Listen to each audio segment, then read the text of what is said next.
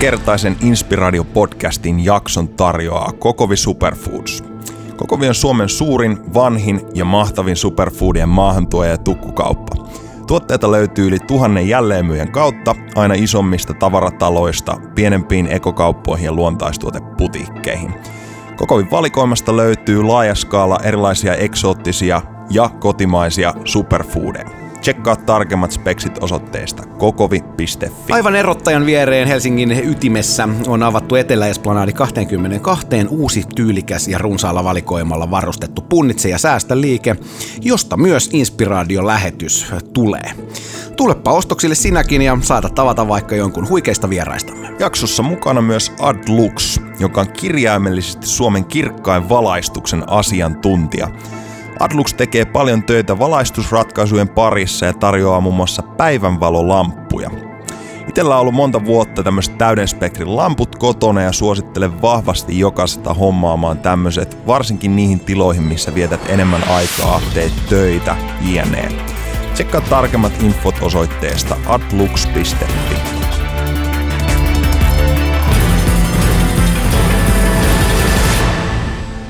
Mitä jätkä?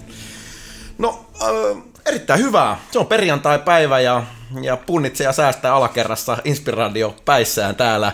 Odottelen, että, että päästään Hyppösen Mikkoa, joka kohtapuoliin tuossa päästetään ilmaan, niin kyselemään vähän, että miten maailma todellisuudessa makaa ja petaa.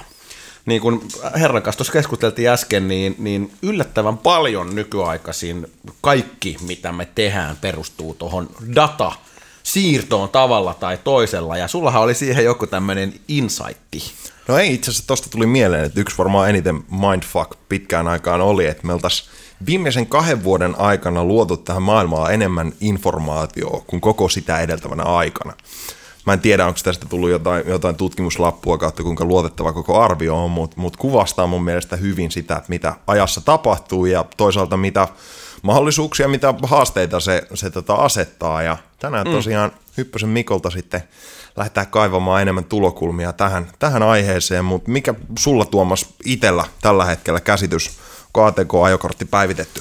No mulla on nimenomaan siis, äh, niin kuin, niin kuin itse sanoitkin, niin, niin käsitys yhä on, että ATK, että sillä mä muistan siis sitä koulukunnan jengiä, että oli, tuli ATK-luokka ja, ja siellä tota, nakutettiin ja about samalla tasolla laitteet ja, ja teknologia tietysti kehittyy huimaa vauhtiin, mutta mä oon vaan silleen, niin että miksi tää pykii ja sitten välillä... edelleen se jätkä, joka printtaa pornokuvia sieltä printeristä. Joo, ja, ja, ja sitten vielä sillä lailla, että se kuva latautuu silleen, että, että, silleen, että sulla menee puoli tuntia, että siinä nimenomaan täytyy olla kärsivällisyyttä. Joo, mutta siis niin kuin toisin sanoen, niin en, en ymmärrä mitään, mutta siis totta kai arkipäiväistä elämää ja, ja mielenkiintoista kuulla kyllä näitä mihin, mihin on tultu. Mulla tuli niin. tuosta äskeisestä itse asiassa mieleen ihan klassinen, klassinen tota, tarina ystäväni joskus kertoi sitä, että oli Napsterit ja nämä kaikki klassikot, ja se kesti vähän pidempään ladata välillä joku video ja näin mm. poispäin. Hän oli tosi tyytyväinen, että oli ollut tämmöinen lempi pornopätkä, mm. suhteellisen lyhyt, ja vie aika paljon duunia sitten, tiedätkö, vähän kätisyydestä riippuen aina lähtee, lähtee tota pelaamaan hommaa, niin, niin Spacea aina painanut sitten video alkuun aina ja, ja saanut, saanut homman pidettyä päällä. Ja tästä jonkun kerran sitten jälkeenpäin muistutettu, että on 25 sekunnin pätkä ja Spacea välissä. Ja, Ei, mutta et, niin, niin, se homma muuttuu. Siis itse, itse olen C-kasetti asemalla lataillut kanssa jotain siis pelejä tunti tolkulla ja on se vähän erilaista nykyään. Mutta siitä varmasti meille enemmän tulee keskustelemaan niin Data Ninja nimen alla. Hyppösen Mikko F. Securiat, hei erittäin lempeästi ja lämpimästi tervetuloa. Kiitoksia, mä oon siis kuulijoille tiedossa koko ajan ollut tässä vieressä ja pyöritellyt päätä. Joo, kyllä, Data Ninja paikan päällä. Mukavaa, mukavaa olla täällä. Miten sä itse asiassa esittelet, jos joku tulee cocktail kutsuilla ei tunne sua kysymään, mitä sä teet, niin onko joku tyypillinen, mitä sä esittelet itse? Mä oon virustutkija. Tutkin tietokoneviruksia. Auroran sairaalassa. niin, justiinsa. Joo, mä muistan kyllä, että musta piti tulla lastenlääkäri aikana. Tämä okay. oli se, mitä, mitä niin kuin äiti aina sanoi, että Mikosta tulee lastenlääkäri. Ei tullut lastenlääkäriä, mutta tuli tohtori, jonkunnäköinen virustohtori kuitenkin. Että, no, mutta lähelle meni. Siis tästä, tästä tapahtui varmaan silleen, että että joku ymmärsi tämän virustermin vaan väärin. Niin, kyllä. ja mä itse asiassa löysin vähän aikaa sitten vanhan lompakkoni vuodelta 1990, jossa tota, oli vanhoja markan seteleitä ja vanhoja kuitteja, ja siellä oli kuitti vuodelta 84. 23.3.84 ostettu Commodore 64 ja 1541 kalvolevyasema. Ja se levykeasema, lerppuasema siis maksoi enemmän kuin se Commodore aikana. Se oli ensimmäinen tietokone, mikä meille ostettiin, ja tota, sillä ensimmäiset softani koodasin. Pari vuotta myöhemmin myin ensimmäiset softat, mitä sillä olin koodannut, ja se sama kone mulla nyt on edelleen tallella itse asiassa, mutta oli kiva löytää sen kuitti. 4225 markkaa maksoi tämä kompo silloin. Aika kova. Joo. Oliko sulla joku vielä hakkerimpi isoveli? Mistä moinen innostus alun perin? Kyllä syy löytyy sieltä äidistäni, joka siis toivoi minusta lastenlääkäriä, mutta äiti itse, äitini Rauha, on mennyt Suomen, Suomen tietokone, hetken valtion tietokonekeskukseen töihin 60-luvun lopussa.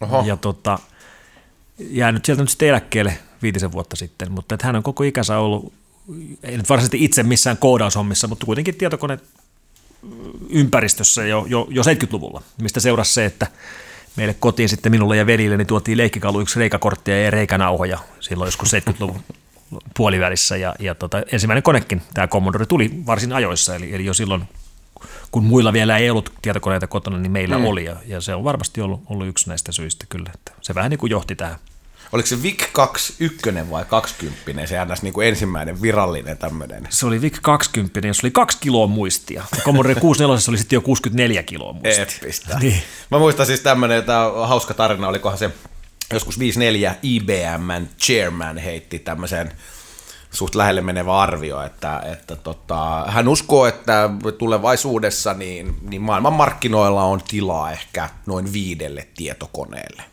Hmm. Joo, no.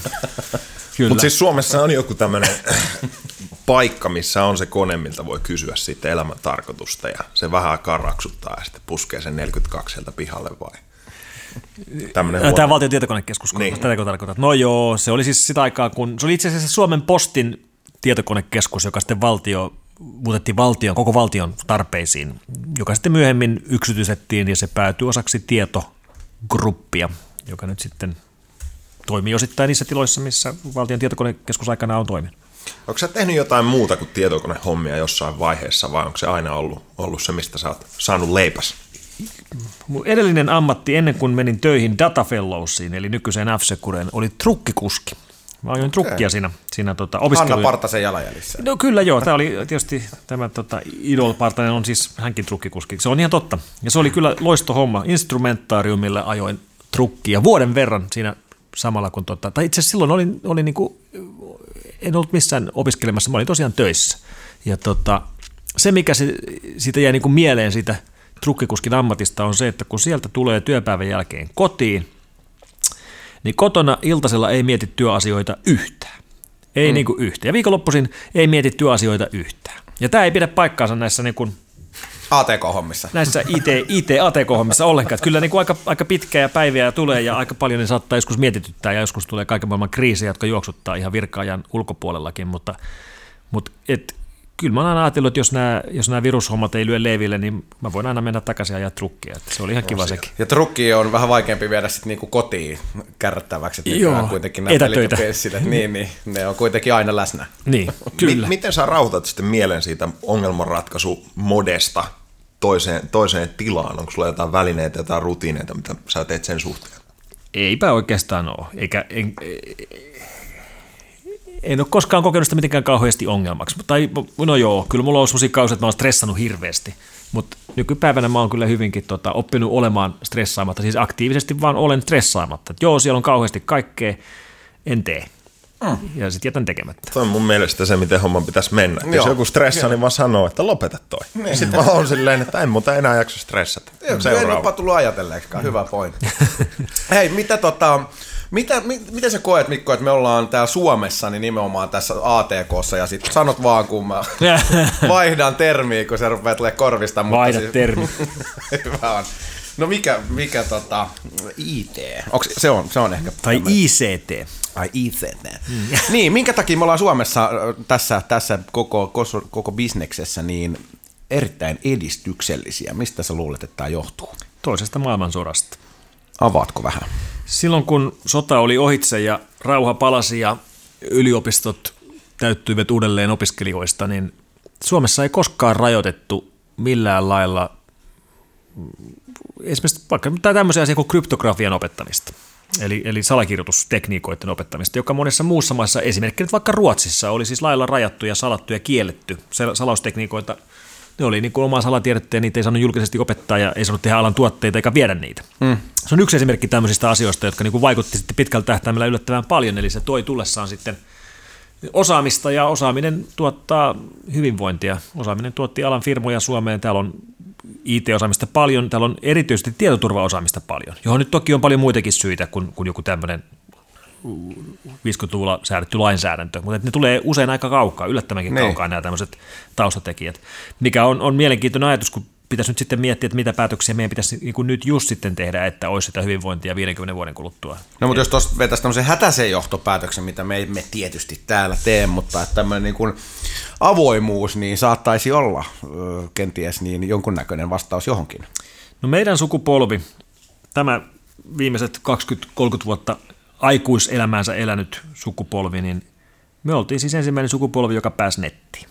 Joo. Pääsi nettiin ja pääsi webbiin. Ja netti ja webbihän ovat siis eri asioita, sitä täytyy aina muistaa. Netti on keksitty, siis internet on keksitty Jenkeissä, mutta webbi on keksitty Euroopassa. Ja se on Mitä hieno. tota, nyt taas ATK Tuomas, hei, mm. niin avaatko vähän tota nettiä ja no, webbiä? No webbi on se, mihin sä menet webbi-selaimella. Netti Joo. on sitten jotain muuta. Esimerkiksi kun sä pelaat vaikka jotain applikaatio, tuossa on verkkopeliä, niin siinähän sä et käytä webbiä mihinkään. Ei sulla ole mitään web-sivua eikä mitään, mutta silti mm. se menee verkon kautta jonnekin. Mm. Eli se on internet-liikennettä. Sähköposti on sähköpostia, se ei ole webbiä. Joku mm. chatti on chattia, se ei ole webbiä. Et monethan no, näistä niin. on sitten semmoisia, että, että sä voit mennä jonnekin web-sivulle ja ajaa siellä Gmailia ja tehdä niitä ikään kuin webin ylitse. Mutta netti on se, mikä on se varsinainen liikenne, mitä se protokolla, millä sitä dataa viedään koneesta toiseen, ja sen suosituin ää, käyttötapa on on web. Ja web siis keksittiin 25 vuotta sitten CERNin tutkimuslaitoksessa Sveitsissä. Eeppistä. Ja web, web sinänsä on, on niin kuin, vaikka se 25 vuotta tuli just täyteen tänä kesänä, niin, niin oikeastihan se oikeasti alkoi niin kuin sanotaan 20 vuotta sitten. Et suunnilleen 94 oli se aikakaus, kun, kun useimmat ihmiset ekaa kertaa näki webin ja asenti NCS mosaiikin tai Netscape Navigaattorin ja menivät webbiin surffaamaan, mutta siitä se sitten lähti. Toi oli, en muista pitkä aikaa sitten edes, niin tämmöinen kela itsellä just silleen, että jossain on se tyyppi, joka on tavallaan keksinyt internetin. Totta kai se on ollut monta vaihetta ja mm. monta tekijää, mutta, mutta tavallaan se on aina itselle kiehtovaa, että nyt joku, mikä on itsestäänselvyys ja mahdollistanut ihan loputtomasti, niin jossain on ollut se tyyppi, joka on silleen kelailla. Niin tässä on tämmöinen rakenne ja noi tyypit niin kuin jotenkin, niin aina mistä se tulee tai niin, näin siis poispäin. Se, se, se tota, Historia menee siis niin, että Yhdysvaltain armeijan DARPA-yksikkö, joka on Defense Advanced Research Projects-yksikkö. Niin Onko se sama, joka oli siinä Lostissa? Öö, en ole nähnyt Lostia, mutta varmaan. Tämä oli varmaan joku huono vitsi, jatka vaan. niin, niin, niin. No joka tapauksessa nämä mietti semmoista tapaa pystyä kommunikoimaan, vaikka olisi ydinsota käynnissä. Tämä oli siis silloin kylmän sodan pahimpina hetkinä. Ja ne keksi tämmöisen verkon, että jos joku väli ei toimi, niin sitten se automaattisesti reitittää jotain toista reittiä pitkin, vaikka olisikin hitaampi reitti muuten, mutta et, et pääsi, että se data menee mm. perille. Ja kehitettiin TCP-IP-protokolla, joka on se, millä tänä päivänäkin paketteja tuolla verkossa lähetellään. Ja se ensimmäinen viesti kahden koneen välillä tällä TCP-IP, eli internet-protokollalla, lähetettiin vuonna 1969 marraskuussa. Ja, ja tota, Mä tätä kattelin vähän aikaa sitten, koska mä oon itse syntynyt vuonna 1969 mm. ja, ja mä oon syntynyt lokakuussa. Mä oon, mä oon siis vanhempi kuin internetti. Muutaman viikon vanhempi kuin internetti. Miltä se tuntuu? Se tuntuu kyllä hienolta. Ja vuosi 69 oli muutenkin loistovuosi. Siis vuonna 69 oli Woodstock-festarit. Mm. Vuonna 69 Uh, käytiin kuussa, kyllä. Joo, kyllä. Ja, ja keksittiin internetti. Ja minä synnyin. Et loistovuosi. Oh, ei, ei, ei, voi muuta kuin... Historisista. Ja se ensimmäinen viesti, joka näiden kahden koneen välillä lähetettiin. Oli Mikko. Mikko has ei, born. Ei, ei, se ensimmäinen viesti oli kaksi merkkiä pitkä, ja se oli LO. Tuleeko tämä LOL? Niin mä ajattelin, onko se se LOL. Niin. ei, ei ollut LOL. Se, se oli, piti olla login. Se yritti kirjoittaa loginia toisen koneen, mutta se kaatui sen kahden merkin jälkeen. Joo, siis huikeeta, huikeeta historiaa. Mennään tota, lähemmäs... ennen, ennen kuin mennään, Joo. niin mä haluan kertoa, tota, mitä sä, mulla on tämmöinen teoria, Mikko, mil, mitä sä ajattelet tästä näin? Että, Porttiteoria. Joo, nimenomaan siis iso porttiteoria, että että tämä webi ja internetti, niin, koska mä jo unohin, mitä eroa mä käytän yhteistä nimikettä, niin on itse asiassa tämmöinen evoluutiollinen iso askel meille ihmiselle niin kuin kohti telepatiaa. Oletko kuullut ennen tämmöistä? No en todella ole kuullut tällaista. Mitä ihmettä tarkoitat? no, että no, niin kuin moniin tuhansiin vuosiin, kenties ensimmäistä kertaa ihmisen historiassa, niin, niin meillä on tavallaan rajaton mahdollisuus, voidaan tuohon rajaton termiin palata sitten tuonempana, niin, niin saada oikeastaan mitä tahansa informaatiota, koska tahansa. Niin tämähän siis isossa kuvassa on, on todella häikäisevä muutos. Hmm. No joo, kyllä siinä niin jotain elementtejä on. Siis lähinnä se, että, että tieto ja tietoisuus ja kaikki faktat siirtyvät verkkoon niin, että ne on kaikkien käsillä ja ne on aina kaikkien käsillä. Ja mm. sitten nämä koneoppimisjärjestelmät pikkuhiljaa oppii sen, että mitä me haluamme tietää. Tähän näkyy nyt hakukoneissa, kun sä menet Googleen kirjoittamaan, rupeat ekaa sanaa kirjoittamaan, niin se arvaa loput. Että mm. varmaan yrität tätä hakea. Se on aika pelottavaa, mitä se yleensä arvaa ekaksi. No mitä se sulle täyttää sitten? No, Tota, vaikea sanoa. Jenna Jameson. niin siis tätä osastoa kyllä. Vai haiks mä sitä, mutta... Joo. Mulla tulee mieleen, koska... J. Jenna Jameson. Yllättävän nopeasti. Aina jos on joku tyyppi, joka, joka tietää isoja aiheita kuin omat taskunsa, niin mua harmittaisi kysyä sitä, että no mitä mieltä sä oot tästä palomuurista tai jostain tavallaan nippelijutusta.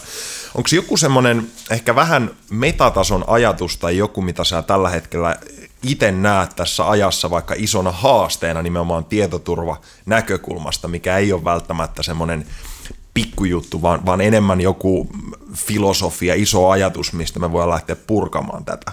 Mitkä on isommat haasteet, isommat mahdollisuudet tässä ajassa?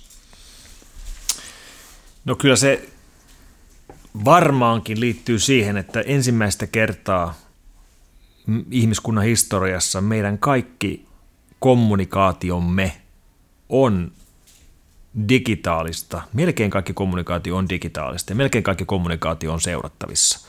Eli siis se, että et, et se missä me ollaan fyysisesti, mihin me ollaan menossa, kenen kanssa me kommunikoidaan, mitä me kommunikoidaan, milloin me kommunikoidaan, että et se on niin kuin teknisesti mahdollista seurata sitä kaikkea. Ja tämmöistä aikakautta ei ole koskaan aikaisemmin ollut. Ja me ei varmaan ole tajuttu kaikkia implikaatioita. Me ei ole tajuttu, mitä kaikkea tämä merkitsee. Ja, ja niin kuin vähän huolestuttaa, että, että onko tässä nyt sitten rakennettu olemmeko rakentaneet hirviön, että mitä tästä nyt oikein sitten seuraa, ja oliko tämä kaikki suurta virhettä, kun siirsimme kommunikaatiomme tuonne nettiin, mikä on tietysti hirveän kiva, siellä on kiva olla ja chattia ja kaikki toimii nopeasti ja, ja, ja kaikki on ilmaista ja mikään ei maksa mitään, mutta eh, tämä ilmaista lounasta kun ei ole, kyllä mm. tästä jollakin, jollakin tavalla tämä kaikki pitää maksaa. Pystyykö oh. ihminen valehtelemaan kymmenen vuoden päästä? No ainakin se voi yrittää, mutta sitten se voi jäädä kiinni ja sitten se voi olla, että se jää kiinni siitä jos ei nyt, niin joskus myöhemmin, koska kun kaikki meidän kommunikaatio voidaan tallentaa ja pitää tallessa, niin sitten jos myöhemmin tulee tarve saada sut nalkkiin jostakin, niin jos sun koko historiasi on tallessa, vaikka nyt se sun Google-hakuhistoria tai kaikki, että missä olet ja kenen kanssa kommunikoinut, niin kyllä sieltä jotain hämärää löytyy ihan mm-hmm. jokaiselta. Aivan varmasti. Miten tota, on, onko Mikko seuraava askel sitten, että, että meillä on siru kädessä ja onko tämä kaikki nimenomaan tarkoituksella suunniteltu näin vai onko tämä, olemmeko vahingossa tämän hirviön luoneet. No joo, mihinkään salaliittoteorioihin en tässä usko, vaikka internet onkin tosiaan Jenkki-armeijan keksintö alun perin. Eikö se olisi kuitenkin aika silleen se niin loogista? Tästä jonkun leffan kyllä varmaan saisi aikaiseksi, en, en, en siihen usko. Mutta tota, kyllähän meistä kyborgeja on tulossa. Ja siis tämä tämmöinen niin kuin Robocop tai Terminator-mielikuva ei nyt ole ihan se, mitä ajan takaa, vaan siis se, että me nyt jo laajennamme kykyjämme ihan arkipäivän kykyjämme teknologialla hyvin. Tämmöinen low-tech esimerkki on vaikka silmälasit. Mullakin on rillit päässä parhaillaan. En näe juuri mitään ilman tätä teknologiaa, mikä on päässä. Niin hyvä, että on keksitty. Mm. Toinen on mulla taskussa. Jos palaveria ei ole mulla kännykän kalenterissa, niin minä en sinne mene. Jos mulla ei olisi ollut tätä podcast-nauhoitusta mm. kello 14 kalenterissa, niin en olisi täällä. Eli mä laajennan muistiani sillä, hyvin konkreettisesti laajennan muistiani. En muistaisi näitä asioita ilman sitä. Ja nämä tämmöiset niin kuin tietoisuuslaitteet, eli juurikin tämmöiset automatisoidut Google-hauttaatut Google Glass-tekniikat, että se tekee kasvontunnistusta, että tämä kaveri, kenen kanssa sä juttelet, niin, niin mikä sen nimi oli ja koska sä viimeksi näit sen. Ja voi kysyä siltä. Tuo tekee meistä siis järjettömän tyhmiä. No joo, mutta kyllä se tuo tiettyjä, tuo ilmeisiä etujakin. Ja eihän ihmiset näitä niin kuin vapaaehtoisesti ota käyttöön, jos ei ne pidä niistä palveluista. Usein, usein näistä palveluista on aika hyviä. Mulla on ollut siis tämmöinen kuumotus, kuumotuskela aina, että, että nyt jos yhtäkkiä aurinkohan on ollut tämmöinen vähän, ennust, että sitä ei pystytty ennustamaan vähän aktiivisempia ja häröi liikkeitä, että jos sieltä nyt aurinko päättäisi yhtäkkiä vetää jonkun tämmöisen kivan elektromagneettipulssin tänne, joka kaataisi kaiken tämän meidän edistyksellisen teknologian, niin mentäisikö me Mikko suoraan kiviajalle backiin, koska kirjastot ja, ja kaikki muut on pikkuhiljaa siirretty tuonne kovalevyille ja näin, ja, ja mitä jos, jos ne kaikki kärähtäisi, niin eihän jengi löytäisi mm. siihen lähikauppaa enää. Mä oon tätä kyllä joskus miettinyt, ja, ja tota, niin, niin, mä oon, oon suojannut oman selustani. Mä oon tota, ostanut, mulla on kirjahyllyssä muun muassa emännän tietokirja 1920-luvulta ja sitten tuommoinen insinöörin perusopas, joskus vähän ennen sotia kirjoitettu, jos neuvotaan perusasioita, niin kuin, että esimerkiksi miten rakennat lentokentän. Se on, siellä niin kuin tämmöinen 16 sivua, näin tehdään lentokenttä. Ja se on paperilla. Nerokasta. Niin, et, et mä kyllä... Mä et, näen äijän tekemässä sieltä omaa kenttää. Mun mielestä, oli, mun mielestä oli niin hyvä se lentokenttä. Kuka, kuka rakentaa lentokenttä? Mutta se on siellä. kyllä. First Kirjailijana toi olisi mun mielestä ihan ehdoton laittaa sinne. on näistä, näistä on videoita joskus tehty, että eihän niinku kukaan yksittäinen ihminen voisi tehdä siis lyijykynää. Mm. Se vaatii mm. ihan holtittoman määrän, määrän vaiheita ja prosesseja, ja, ja sehän tavallaan vaihtokauppa tässä on, että me otetaan... Hei. Mm. Story time. Lyijykynä.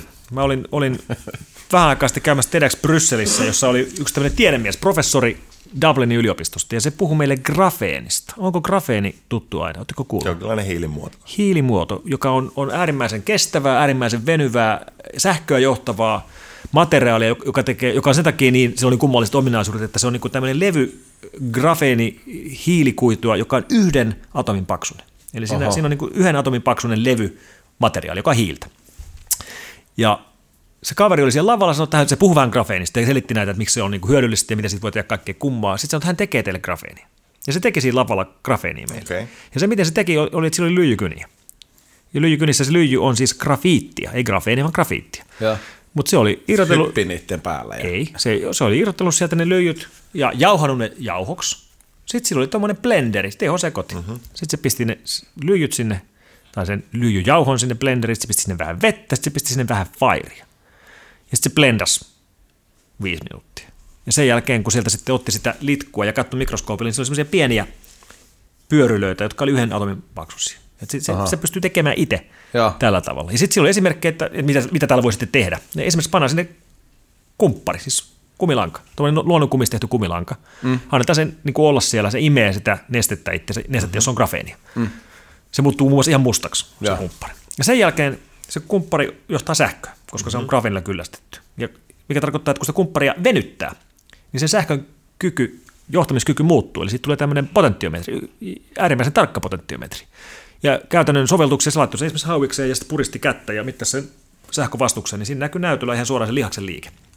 Kumppari, joka on uinut blenderissä ollessa lyijykynä litkussa. Mm. Mitä ihmettä?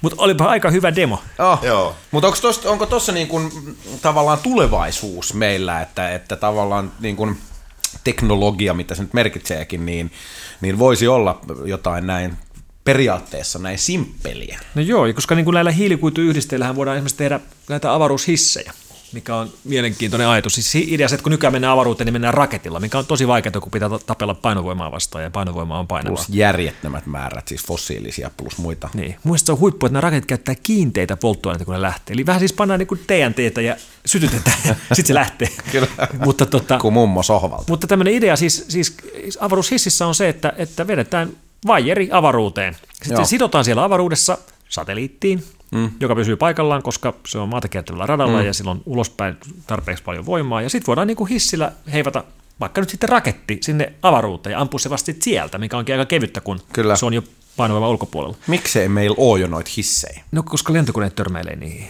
Väkinäistä. Niin. Sanoit Lynchille niitä ranteita viime kesänä, niin tommosen kanssa voisi olla yksi, yksi space time. Jumpi, joo. Huikeutta. Erittäin asiallista. Tota, sä oot ollut siellä TEDeissä vähän use- ennemminkin, tai siis useamminkin, ja Joo. tarina kertoo, että, että tällä edustamallasi tietoturva-alalla niin, niin katsotuimmat TEDit löytyy äijältä, ja nyt nimenomaan Brysselistä palailit tuossa juuri äskettäin. Minkä, minkä tyyppisellä kärjellä, niin pystytkö paljastaa siellä siellä EUn pääkaupungissa, niin kävit pitchaamassa. Joo, mä oon tota, Mä muistan, mä näistä tedeistä innostuin kauan sitten, ihan niin kuin kaikki muutkin, eli näkin, näin netissä videoita ja jäin katsomaan niitä, mikä, mikä tämä juttu oikein on ja kuka se TED oikein on. Ai se on Technology Entertainment Design, okei. Okay. Tämän tarinan taustahan on sikäli mielenkiintoinen, että TEDejä on ollut 26 vuotta tai 27 vuotta. Se siis ei ole mikään uusi juttu. Ja se oli, se oli tota, tämmöinen hyvin suljettu hys-hys eliitti happeningi, jossa oli sitten just hu- huippuyritysjohtajia ja jotain Hollywood-tähteä ja sitten mentiin jonnekin ja pidettiin tämmöisiä lyhyitä huippuluentoja. Niin kuin maailman parhaat asiantuntijat paikalle ja niille pannaan huippusetit ja ne kertoo kaiken, mitä eläissään on oppinut ja tiivistää sen 18 minuuttia. Tämä on se perusidea. Mutta sitten siellä oli tota, um, omistajan vaihdos. Chris Anderson, britti, osti tämän TED-jutun joskus vähän yli kymmenen vuotta sitten, ja, ja hänellä oli sitten luennoimassa vähän myöhemmin professori Lawrence Lessig, joka tunnetaan tämän tota, Creative Commons copyright-järjestelmän luojana. Ja Lawrence piti siellä luennon, jossa hän niin puhui tiedon vapauttamisesta ja, ja siitä, miten niin kun poistetaan copyright tehdyltä kontentilta, niin miten se on, leviää paremmin. Piti erittäin hyvän luennon tästä ja luennon jälkeen Chris Tedin omistaja nousi seisomaan ja sanoi, että hän uskoo tähän, hän on, hänet on käännytetty. Tästä eteenpäin kaikki TED-puheet videoidaan ja pannaan nettiin ja Creative Commonsilla ilmaisiksi kaikkien katsottavaksi. Ja näin tehtiin. Ja siitä lähti niin tämä Tedin läpimurto, että sitten tuli niin iso juttu kuin, kuin se on. Ja tänä päivänä kuka tahansa, joka puhuu TED-tilaisuudessa, niin se video saa niin kuin 100 000 viewia vähintään tai, tai useita satoja tuhansia. Ja kun mä näistä silloin innostuin, niin mä sitten otin tavoitteeksi, että mä haluan mennä tonne ja mm-hmm. olla istua paikan päälle ja nähdä näitä luentoja silloin, kun niitä pidetään, enkä vaan katsoa videolta. Mikä osoittautuikin vähän vaikeammaksi kuin luulisi. Teri nimittäin ei noin vaan, niin kuin sinne ei voi ostaa lippua, vaan se pitää kutsua. Siellä on tämmöinen mm. kutsuvieras toiminto, johon pitää siis anoa. Sulla pitää olla kaksi suosittelijaa, jotka sua suosittelee. Mä pyysin muun muassa Silasmaan Ristoa kirjoittamaan mulle suosituskirjeen, että voisin hakea, että pääsisin tämmöiseen konferenssiin istumaan yleisöön. Ja sitten kun se suosituskirjeet on hyväksytty, niin sitten on jono, joka voi olla useamman vuoden, ja sitten kun pääset jonosta läpi, niin sitten saat ostaa lipun, joka maksaa seitsemän tonnia, ja sitten pääset paikan päällä. What? Se on se prosessi, kyllä. Sä oot Jaakko itsekin ollut siis. Että... No siis TEDx on, on kaksi kertaa ollut, mutta muut nimenomaan, että... Isojen poikien. Äh, is, isojen poikien lavalla, niin, niin tota, herrasmies vastapäätä taitaa olla ainut suomalainen, joka on, on puhunut myös, mikä on mun mielestä aika kova, kova tota juttu. Onko näin? Joo, mä oon näissä, niin kuin, on siis TED ja TEDxia. Ja tämä TEDx tarkoittaa siis sitä, että otetaan TED-konsepti. Tämmöinen päivän tilaisuus ja siellä on huippupuhujat ja puheet on 18 minuutin mittaisia tai vielä lyhyempiä. Mutta TEDxia voi järjestää kuka vaan.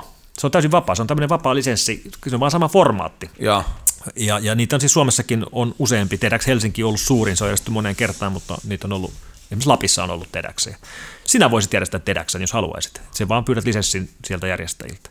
Ja sitten on nämä varsinaiset oikeat TED-tilaisuudet, jotka on sitten tosiaan edelleenkin, ne live-tilaisuudet on aika eliittitilaisuuksia. mä muistan silloin, kun mä olin siellä – 2009 yleisössä, niin siinä oli tota, niin kuin tyylin Googlen Sergei ja, ja Larry istuu tuolla, ja tota, Goldie Hawn on nämä tossa, ja, ja, ja tota, istuu jonkun parta peikon viereen, katsoi jotain luontoa ja juteltiin niitä näitä, kunnes mulle selvisi, että se on tota, Gröning, eli, eli Simpsonsin piirtäjä. Mm joka sitten piirti mulle Martin muistoksi mukaan.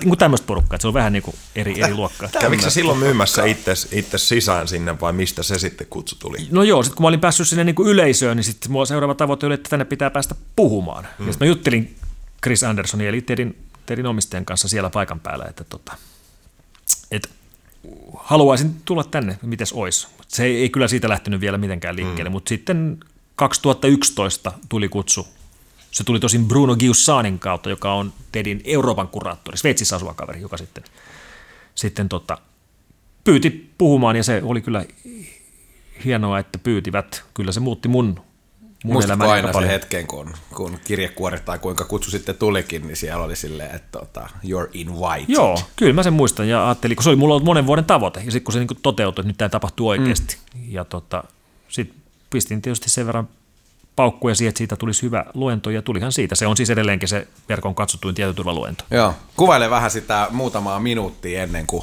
Jännä kakkali Niin, paukit sinne lavalle. Oi vitsi, mä, siis mä, mä puhun paljon. Mä oon puhunut, puhunut tota noin, niin 20 vuoden aikana.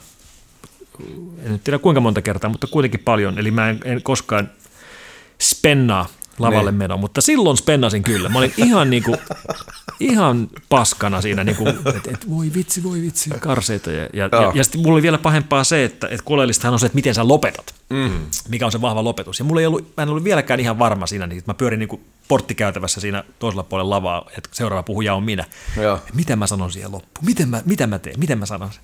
Joo. Mutta tota, kyllä se meni sitten hyvin kuitenkin. Et, Mahtavaa. Onko sitten seurannut jotain tosi spessua, mikä on tullut tavallaan ihan puun takaa, joku kontaktointi Saudi-Arabian tietoisuusjärjestys, mitä ikinä? Kyllä se, no joo, kaiken näköistä ihmeellistä se on tullut tullessa. Ennen kaikkea se nyt se, että sen jälkeen mä vie, olen viettänyt ajastani nyt viimeiset neljä vuotta, niin, tai kolme, no melkein neljä vuotta, niin varmaan puolet ajasta menee keynoteihin ja erinäköisissä tilaisuuksissa käynteihin. Eli mun on pitänyt puukata puhuja toimisto ottamaan vastaan näitä keikkoja, mm-hmm. koska niitä on tullut sitten tämän tedinäkyvyyden kautta paljon ja tulee eri puolta maailmaa. Kaiken maailman kaiken maailman eksoottisia paik- paikkoja kaukomailla, mutta mikä siinä, että se, se on näkyvyyttä ja näkyvyys on yksi sellainen asia, minkä takia meillä nyt yleensäkään mä teen näitä hommia. Eli, eli, mikä sun missio nimenomaan on, on jos pystytkö sä tiivistämään jotenkin sun enemmän henkilökohtainen, mitä arvoja, mitä viestiä sä haluat mahdollisimman laajalle viedä? No siis minä käyn puhumassa meidän yrityksen edustajana. Mä oon mm-hmm. ihan yrityksen puhemies ja esinnyin aina F-Securen työntekijänä, mitä, mitä itse olen, jolloin se viesti tietysti on sitä, että meidän pitää niin kuin,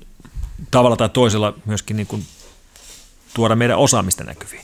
Ja mähän en ole minkäänlainen myyntimies, kun mä oon siis koodari. Ja mä en, en myy mitään enkä halua myydä mitään, mutta kyllä mä oon aina uskonut siihen, että jos... Etkö edes ideo, ideologiaa tai no filosofiaa? okei, okay, mutta niin mä, en, mä en myy tuotteita. Hmm. Ja tota, mä oon kuitenkin luottanut siihen, että kun käy puhumassa joko alan tilaisuuksissa tai ihan yleisissä tilaisuuksissa, niin jos siitä niin kuin katsojille jää sellainen mielikuva, että, tota, että olipa asiantuntevan oloinen kaveri ja olipa asiantuntevan oloinen firma, niin vaikka niille myy mitään, niin sit kun ne jossain vaiheessa tarvii jotain alan tuotteita, niille ehkä tulee sitten mieleen, että ne vaikutti mm. tietävän, mitä ne tekee. Että se niinku tuo, tuo tätä kautta sen hyödyn, hyödyn takaisin. Ja tälleen myöskin meidän firman johto uskoo, ja tämän takia mä tätä saan aika vapaasti käydä sitten myymässä maailmalle näitä ideoita. Ja ideot saattaa olla aika abstraktia, niin kuin tosiaan verkon yksityisyys tai mm. verkon evoluutio tai, tai verkkovalvonta tai mikä tahansa muukin. Mutta kyllähän meillä kaikkiin näihin teknisiin ongelmiin on sitten ikään kuin myydä ratkaisuja. Että vaikka mä niitä nyt en sillä lavalla myykkään, niin, niin mm. se sitten jollain tavalla tulee takaisin. Miten tota, mun on pakko mennä nyt vähän tähän kuuluisaan foliohattu-osastoon, eli kun mainitsit itse jo tuossa, että et usko salaliittoteorioihin, niin eikö tämmöinen tavallaan isoveli valvoo jokaista liikettämme, niin siitä ei ole kauhean monta vuotta, kun sekin oli puhdas niin kuin salaliittoteoria, kunnes sitten kaikki muuttuikin. Ja tota, viestisi on usein vähän tämmöinen kyyninen, jos voi sanoa, että nimenomaan RIP, internet ja, ja kaikkia muuveja tarkkaillaan, niin oot, ootko se joutunut jonkin, jonkinnäköisen uhkailun tai, tai tämmöisen kohteeksi koskaan, että, että käyt niinkin isolla volyymilla tuolla kertomassa näistä asioista? No ei nyt varsinaista uhkailua ole saanut, mutta totta kai tulee negatiivista palautetta, varsinkin niiltä tahoilta, mitä kritisoin. Mm. Ja mä nyt en pelkästään kritisoi jotain Jenkkihallituksen tai Brittihallituksen kansainvälistä verkkoseurantaa, vaan esimerkiksi kritisoin firmoja, niin kuin että saatanan Google. Mm. Pitääkö, hienot tuotteet, voisinko mieluummin maksaa niistä rahalla mm. kuin niin. tiedoillani? Mm. Tai, tai jotain teknisempiä juttuja, niin kuin mä oon monen kertaan antanut paljon kyytiä jollekin Adobelle tai Oraclelle, kun niillä on niin vuodesta toiseen karseita turvareikiä niiden tuotteissa. Eli, mutta mulla on tietysti ollut tapana aina puhua suoraan, että jos joku on perseestä. Jos joku on perseestä, niin sitten sanotaan, että se on perseestä mm. ja poikittaa, että ei, ei näin. Ja tämä, tämä, tämä totta kai tulee sitten myöskin sitä palautetta, mikä on täysin ansaittua. Mm. Että, ja, ja monesti Jenkki hallituksella töissä olevat kaverit on näreissään, kun näistä puhuu. Tai oikeastaan ne enemmän haluaa selittelemään, että kamoot, kaikki vakoilee. Ja, mm. ja niin kuin, että kyllähän me tämä kaikki tiedettiin aikaisemmin, ei tässä ole mitään mm. uutta. Tästä on, tällä ei voi tehdä mitään, turha yrittää tehdä tälle mitään. niin kuin. Missä sun, sun mielestä menee? Sä puhut paljon open sourcesta ja avoimuudesta ja muuta. Mitkä on semmoisia juttuja, jos karkeasti voisi jakaa, missä sä näet, että toi on se linjan, mitä pitää edesauttaa ja mitä pitää lisätä, ja missä se yksityisyys ja tavallaan semmoinen tietty uh, infon blokkaaminen toimii sitten? Joo, open source on kyllä niin kuin semmoinen oleellinen juttu, joka koskettaa melkein kaikkea tällä puolella. Ja, ja tota, koska silloin me puhutaan koodista, joka ei pelkästään ole ilmasta, vaan ennen kaikkea, että se on vapaata. Vapaata ja, ja avointa, jolloin kuka tahansa voi muokata sitä, rakentaa sen päälle, kuka tahansa voi tutkia, että onko täällä mitään vikaa, jos on, niin kuka tahansa voi korjata se. Niin kun nämä, nämä teoriat on tosi vahvoja. Ja kyllä täytyy sanoa, että onhan se niin kuin Torvaldsin kernelin pyöräytys 92 muutti kyllä maailmaa. Niin kuin funtsikaa nyt, maailman käytettyin käyttöjärjestelmä kännyköissä mm. tänä päivänä on Linux. Mutta siinä taas se arvolähtöisyys ja nimenomaan se missio on mun mielestä hyvin erilainen kuin monella yrityksellä tai taholla, no missä no todellakin motiivit joo. on ihan erilaisia. Ei ollut tarkoitus tehdä rahaa, mutta se nyt mm. sitten tulee sitäkin. Ja mun mielestä sekin on hyvä pointti, että 80 prosenttia maailman webisiteista pyörii Linuxilla. Toi on mun mielestä se, mitä ihmiset ei yleensä ymmärrä. Facebook.com, Linux, Google.com pyörii Linuxilla. Mm. Niin kuin, by the way. Go Suomi. Niin, kyllä. Go Suomi. Se, se, se vaan jotenkin jää näkymättömiin, kun ihmisillä kuitenkin sit, se varsinainen tietokone, millä ne tekee töitä, niin se on joku Windows XP. Mm. Mm. Mielikuva on edelleenkin se, että Windows Linuxista ei koskaan oikein tullut mitään, mutta tämä Windows on edelleen joka paikassa. Onko joku tuommoinen paikka, missä sä oot silleen, että minkä takia tämä ei ole open source, joku, minkä sä haluaisit erityisesti muuttaa, tehdä avoimeksi? No, mielestäni malliesimerkki on äänestysjärjestelmät. Mm. Eli tota, Suomessakin, kun on kokeiltu näitä sähköisiä äänestyksen järjestelmiä, niin, niin tota, syystä tai toisesta ne oli closed source, mm. jotain ulkomaisia, oliko joku espanjalainen firma tai joku vastaava. Mikä, niin kuin, että mitä ihmettä, että jos, jos, jos nimenomaan jonkun kysymys. pitäisi olla semmoinen, että kansalaiset voi katsoa, että miten tämä toimii, niin se on se äänestyssysteemi. Mm. Ja, ja tätä voi laittaa moneen muuhunkin paikkaan. Yksi, mistä nyt on paljon ollut puhetta on, on se, että miten meidän kännykässä meidän, meidän käyttämät applikaatiot träkkää meitä. Ei pelkästään jotkut, jotkut ohjelmat, joita odottaakin, että ne träkkää, vaan sanotaan vaikka joku peli. Hmm. Ja esimerkiksi suomalaiset pelifirmat on saanut monen kertaan kritiikkiä, että, että nämä teidän pelit niin kuin, kerää käyttäjistä tietoa ja että ne voi sitten mainostaa paremmin ja, ja teidän pitäisi kertoa, mitä te teette ja miten te teette. Ja mä oon näistä puhunut monen alan firman kanssa Suomessa. Se, mitä mä neuvon niille, on se totta kai se teidän osuus siitä teidän pelistä, joka tekee sen profiloinnin ja tekee sen mainosten näyttämisen, ja lisensoikaa se osuus open source, pankaa se osuus GitHubiin, niin kuka mm. tahansa voi nähdä, mitä se tekee. Ja sitten kun teille soittaa joku toimittaja, luultavasti just joku saksalainen toimittaja, jota aina kiinnostaa nämä niin privacy yksityiskohdat, mm. se on niin kuin todella hyvä vastaus, että joo, meillä ei ole mitään piiloteltavaa, se meidän koodi on tässä näin, ole mm. hyvä, saat katsoa, täällä ei ole mitään kauheuksia. Mm-hmm. Toi on itse asiassa itse niin kuin uskon ja toivon, että tulevaisuuden mallit niin nimenomaan vietäisi enemmän just tähän läpinäkyvyyteen ja, ja niin kuin rehellisyyteen, tai se pakottaisi sitten rehtiin käytökseen, ja ja tuossa kun aikaisemmin sanoit, että, tai itse asiassa Jaakko kysyi, että onko tulevaisuudessa vale, valehtelu mahdotonta, niin miten me pystyttäisiin tämä Mikko, tai miten sä uskot, että just open sourcella ja näillä, että me voitaisiin voitaisiin niinku kääntää tämä myös sitten, että tämä, tämä isoveli ja, ja nämä kaverit niin pysty, niinku joutuisi lopettamaan sen valehtelun. Näetkö tätä mahdollisena? Se vasta voima on tietovuotajat ja whistleblowerit. Mikä se on whistleblower suomeksi? Mä oon miettinyt samaa, mikä sillä pitäisi. Niin, niin, mutta se ei, ei kuulosta niin. ehkä yhtä Eikä, ja, ja ilmiantajakin on vääränlainen, niin. mutta, niin kuin, mutta kuitenkin joku, joka, joka tota, rohkea kaveri, joka tulee. Tulee ja kertoo ne, mitä ei, ei saa muuten muutettua omassa organisaatiossaan. Mm. Whistleblowerissa nimenomaan olista on se, että, että se toteaa, että hän ei, että mitään muuta tapaa saada asioita muuttumaan, ei joku, että hän tekee ne julkiseksi. Mm. Niin. Eli tämmöiseen kansalaistottelemattomuuteen. Niin, no se voi olla vähän niin kuin, ehkä vähän naivi utopia, mutta kyllä mä niin kuin haluaisin uskoa siihen, että esimerkiksi nämä Wikileaksin kaltaiset vuotosivustot ja muu tämä vuotokulttuuri pakottaa organisaatiot toimimaan eettisemmin, koska he tietävät, että jos he toimii väärin, niin heidän omat työntekijät polttaa heidät. Ja mm. ne pystyy nykypäivänä vuotamaan nämä firmojen väärinkäytökset niin, että ne ei itse jää koskaan kiinni siitä. Esimerkiksi Wikileaksin kauttahan kukaan vuotaja ei ole koskaan jäänyt kiinni. Nämä vuotajat, jotka on jäänyt kiinni, niin kuin mm. Edward Snowden tai Chelsea Manning, niin hän siis tulivat, joko tulivat itse julkisuuteen tai jäävät kiinni jonkun muun Mm. kuin, kun, takia, kun, niin. kun, niin, kun, kun, kun se Wikileaks. Eli siis teknologia on olemassa, että voidaan vuotaa tietoja niin, että se vuotaja ei koskaan jää kiinni.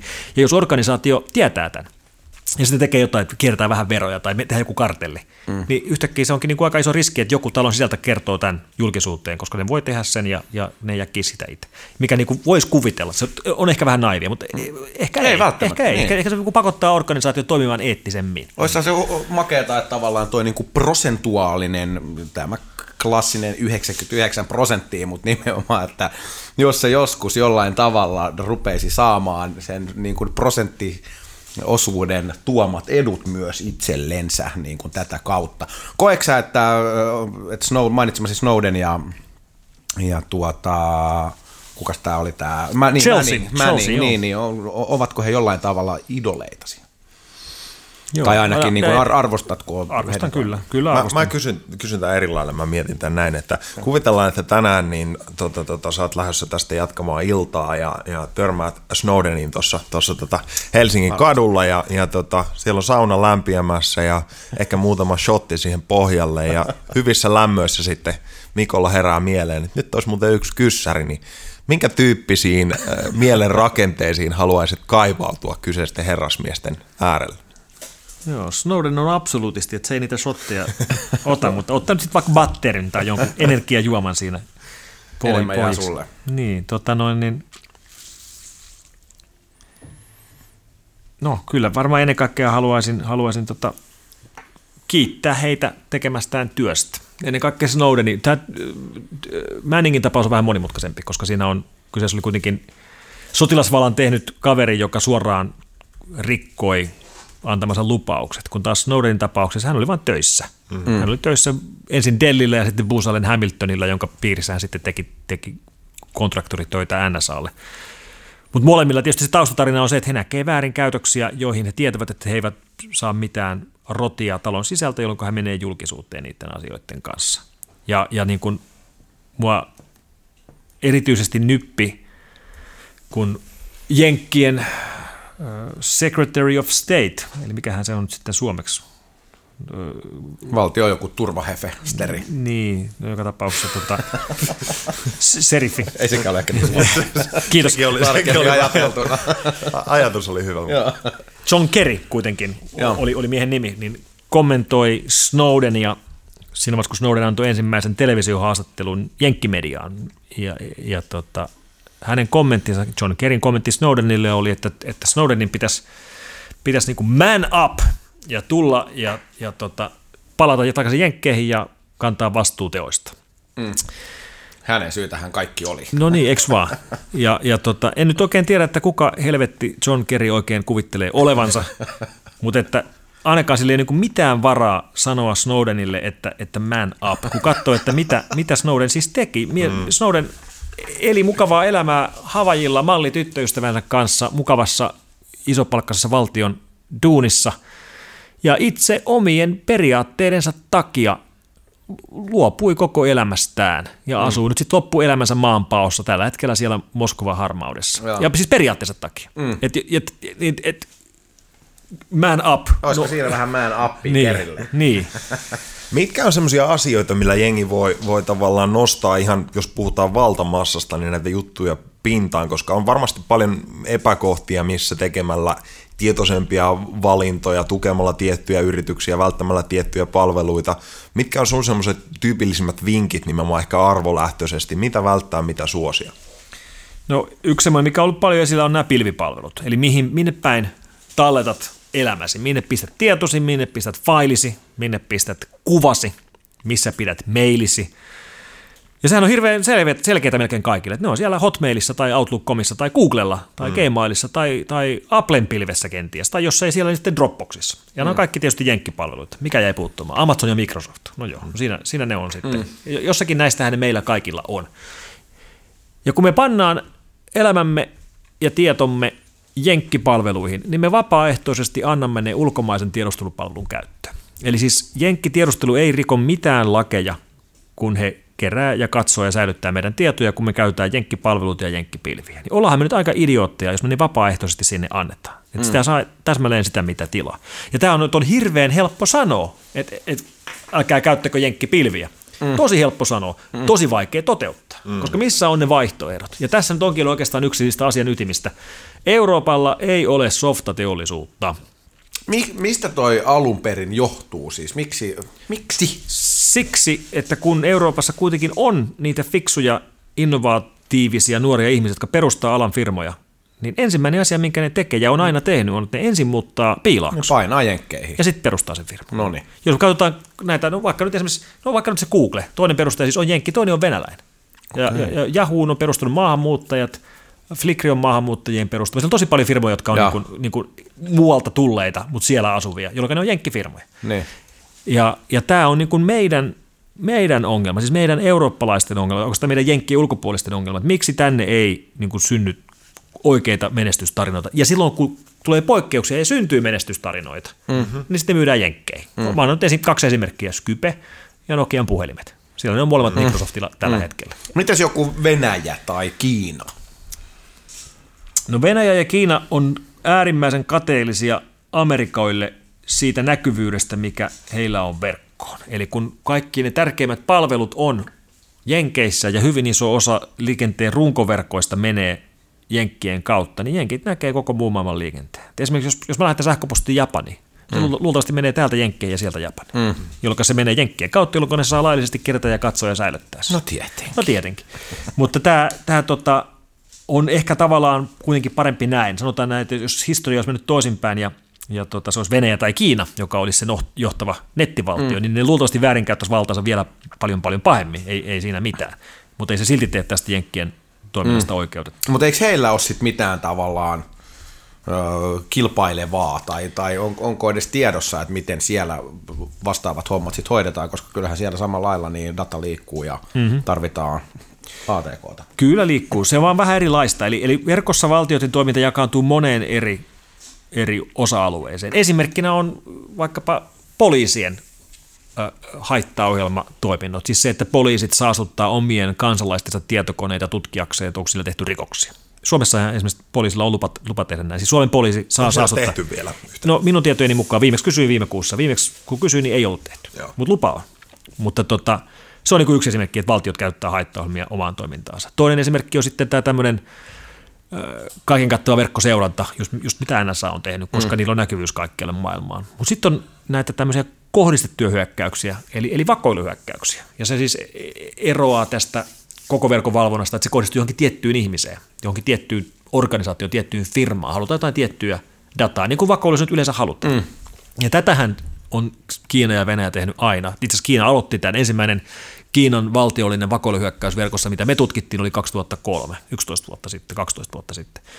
Ja näitä tota, ruvettiin näkemään sitten nopeasti sen jälkeen myöskin Venäjältä, ja sen jälkeen nyt on nähty oikeastaan kaikilta näiltä isolta pelureilta, ja meillä on viimeisen vuoden aikana pelkästään meidän labrassa ollut tutkittavana neljä valtiollista haittaohjelmaa, jota me uskotaan, että on Venäjän valtion tekemiä. Ja siellä näkyy kohteissa esimerkiksi Ukrainaa, Ukrainan puolustusvoimia, Ukrainan puolustusvälineteollisuutta, Ukrainan ministeriöitä ja tämmöisiä niin kuin uudelleen ja uudelleen. Että se on niin kuin valtiollista vakoilua, jota ei toteutetakaan enää varastamalla papereita tai ujuttamalla myyriä, vaan mm. käyttämällä haittaohjelmia ja tulemalla tietokoneiden kautta siis.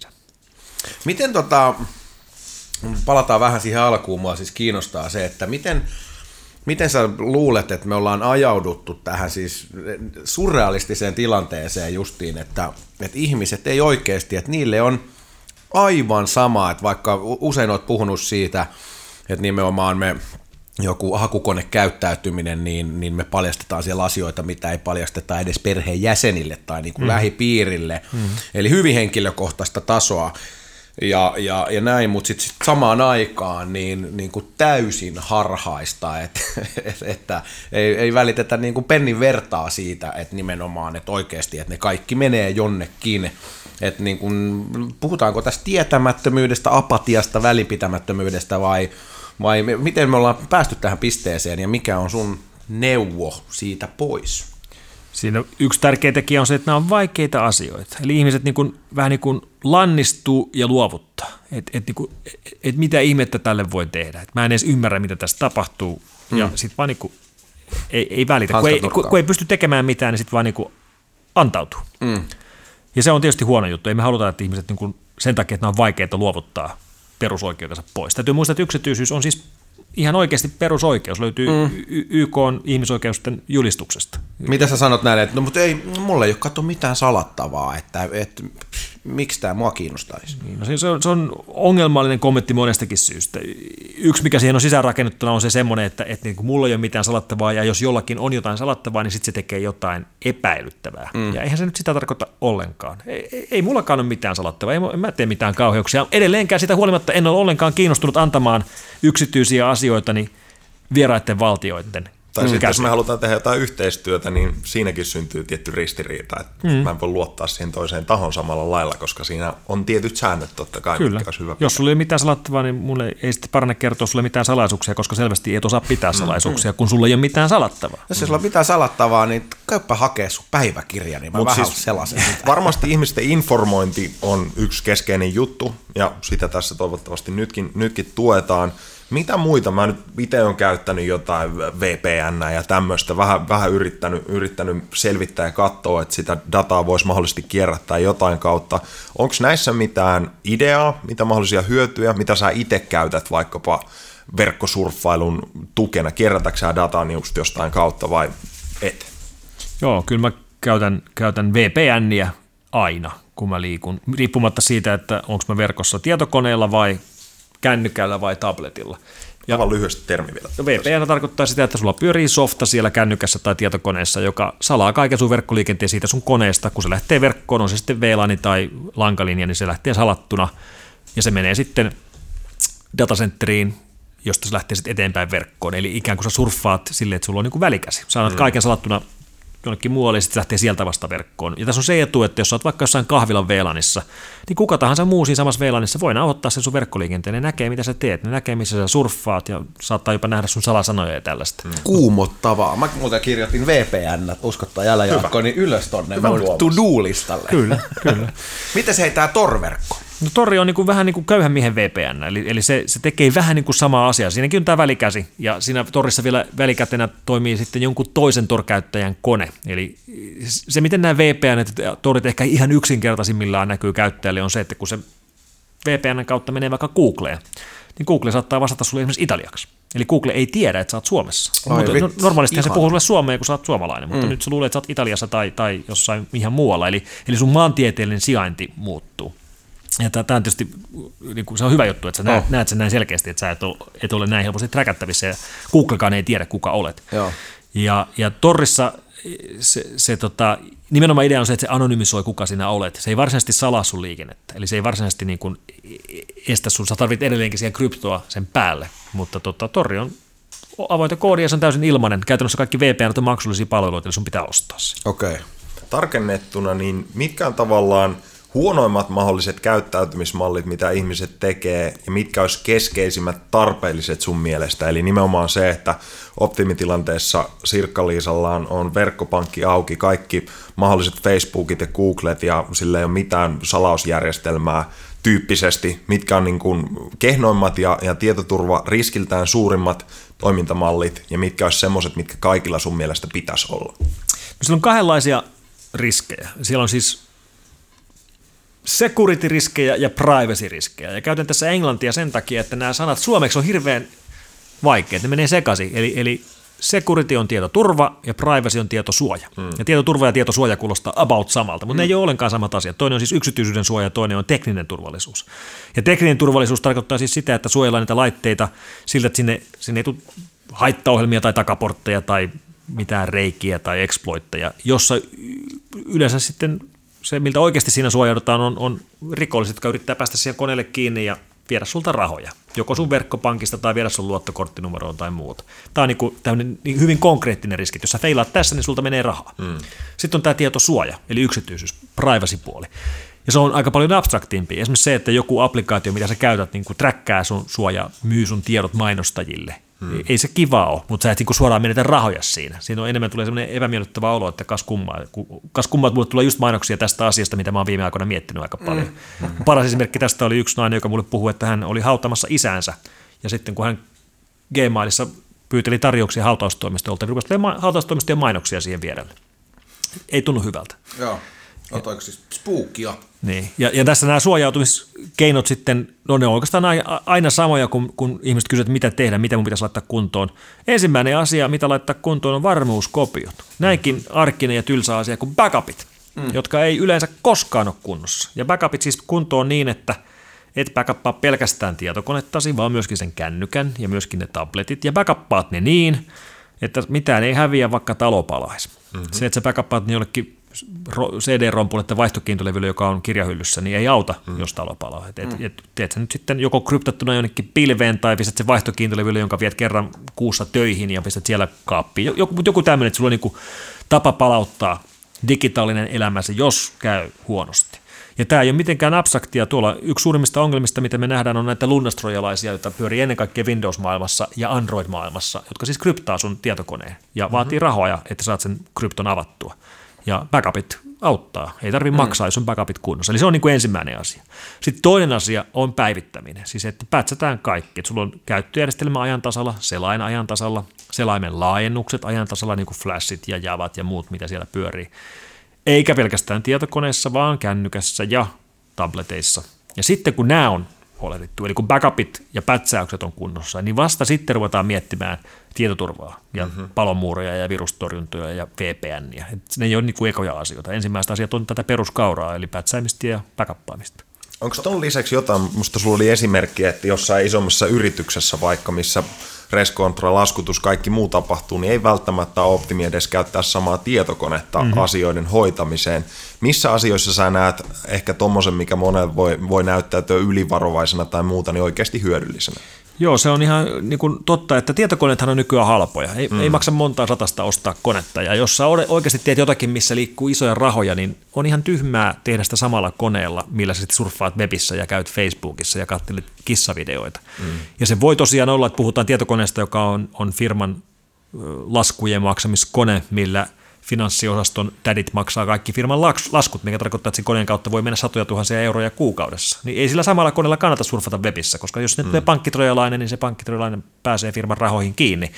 Ja tämä ei välttämättä ole mikään tämmöinen firma-asia. Että niin kun mehän on, äh, ekan kerran mä oon törmännyt tähän ideaan vuosia sitten, kun erään suomalaisen pokerijulkiksen kanssa tapeltiin tai hänen koneensa kanssa tapeltiin, kun siellä oli trojalainen, joka nimenomaan otti ruutuleikkeettä sitten verkko pokeripelien mm. aikana. Ja mä häneltä niin kyselin, että tota noin, niin, et, et, et missä tämä kone silloin on, kun sä et pelaa. No, tai kun sä oot hotellissa, no siinä se on niin kuin sohvalla. Ja, ja tota, sitten mä niin selitin sille, että sulla on, niin kuin, sulla on niin kuin rahaa, että nyt sitten ostat toisen koneen, johon et anna yhtään mitään muuta kuin sen pokerisoftan, ja se on sulla kassakaapissa, kun et pelaa, ja sillä et surffaa webissä, etkä tee mitään muuta. Et ostat muita koneita sitten siihen tarpeeseen. Eli se ei niin kuin välttämättä ole kauhean mutkikasta, mutta se pitää niin kuin ymmärtää, että miksi, Joo. mikä se idea tässä on. Ja toi mun mielestä siis nämä klassiset tarinat siitä, että joku on vuosia sitten mainannut bitcoineja jollain koneella ja sitten joku ostaa se jostain kirpparilta ja siellä on faili, jonka arvo on jotain ihan holtitonta. Että et ehkä me nähdään myös se vähän sillä lailla, että tämä fyysinen kapistus mm. ei ole niin tärkeä, koska se kaikki tapahtuu siellä verkossa ja, ja huomaan itsekin, että välillä sitten ollut, että jättänyt läppäri johonkin ja sitten silleen, että niin joo tosiaan, että mulla ei tule hirveän hyvä mieli siitä, että jos toi nyt päätyisi jonkun käsiin. Um, Bitcoinista kun puhutaan, niin mulla on tota, mulla on täällä mukana yksi fyysinen bitcoin. Okei. Okay. Aina, aina kannan mukana en ole varmuuden vuoksi tämmöistä tota, backup-kolikkoa. Mullahan on siis semmoinen story noitten kanssa, että olin vuosia sitten tietynlaisessa etu, eturintamassa.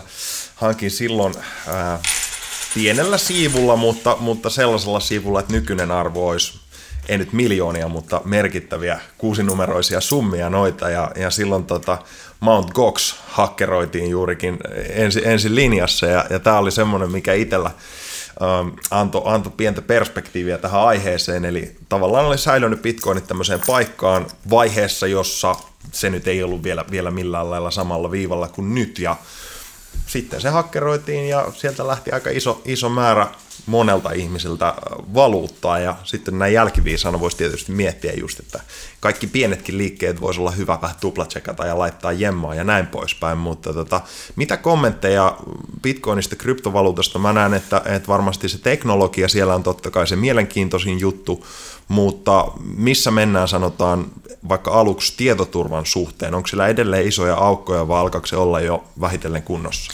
No se itse Bitcoin-protokolla, Satoshi Nakamoton kehittämä Bitcoin P2P blockchain-verkko on ihan käsittämättömän hyvin suunniteltu.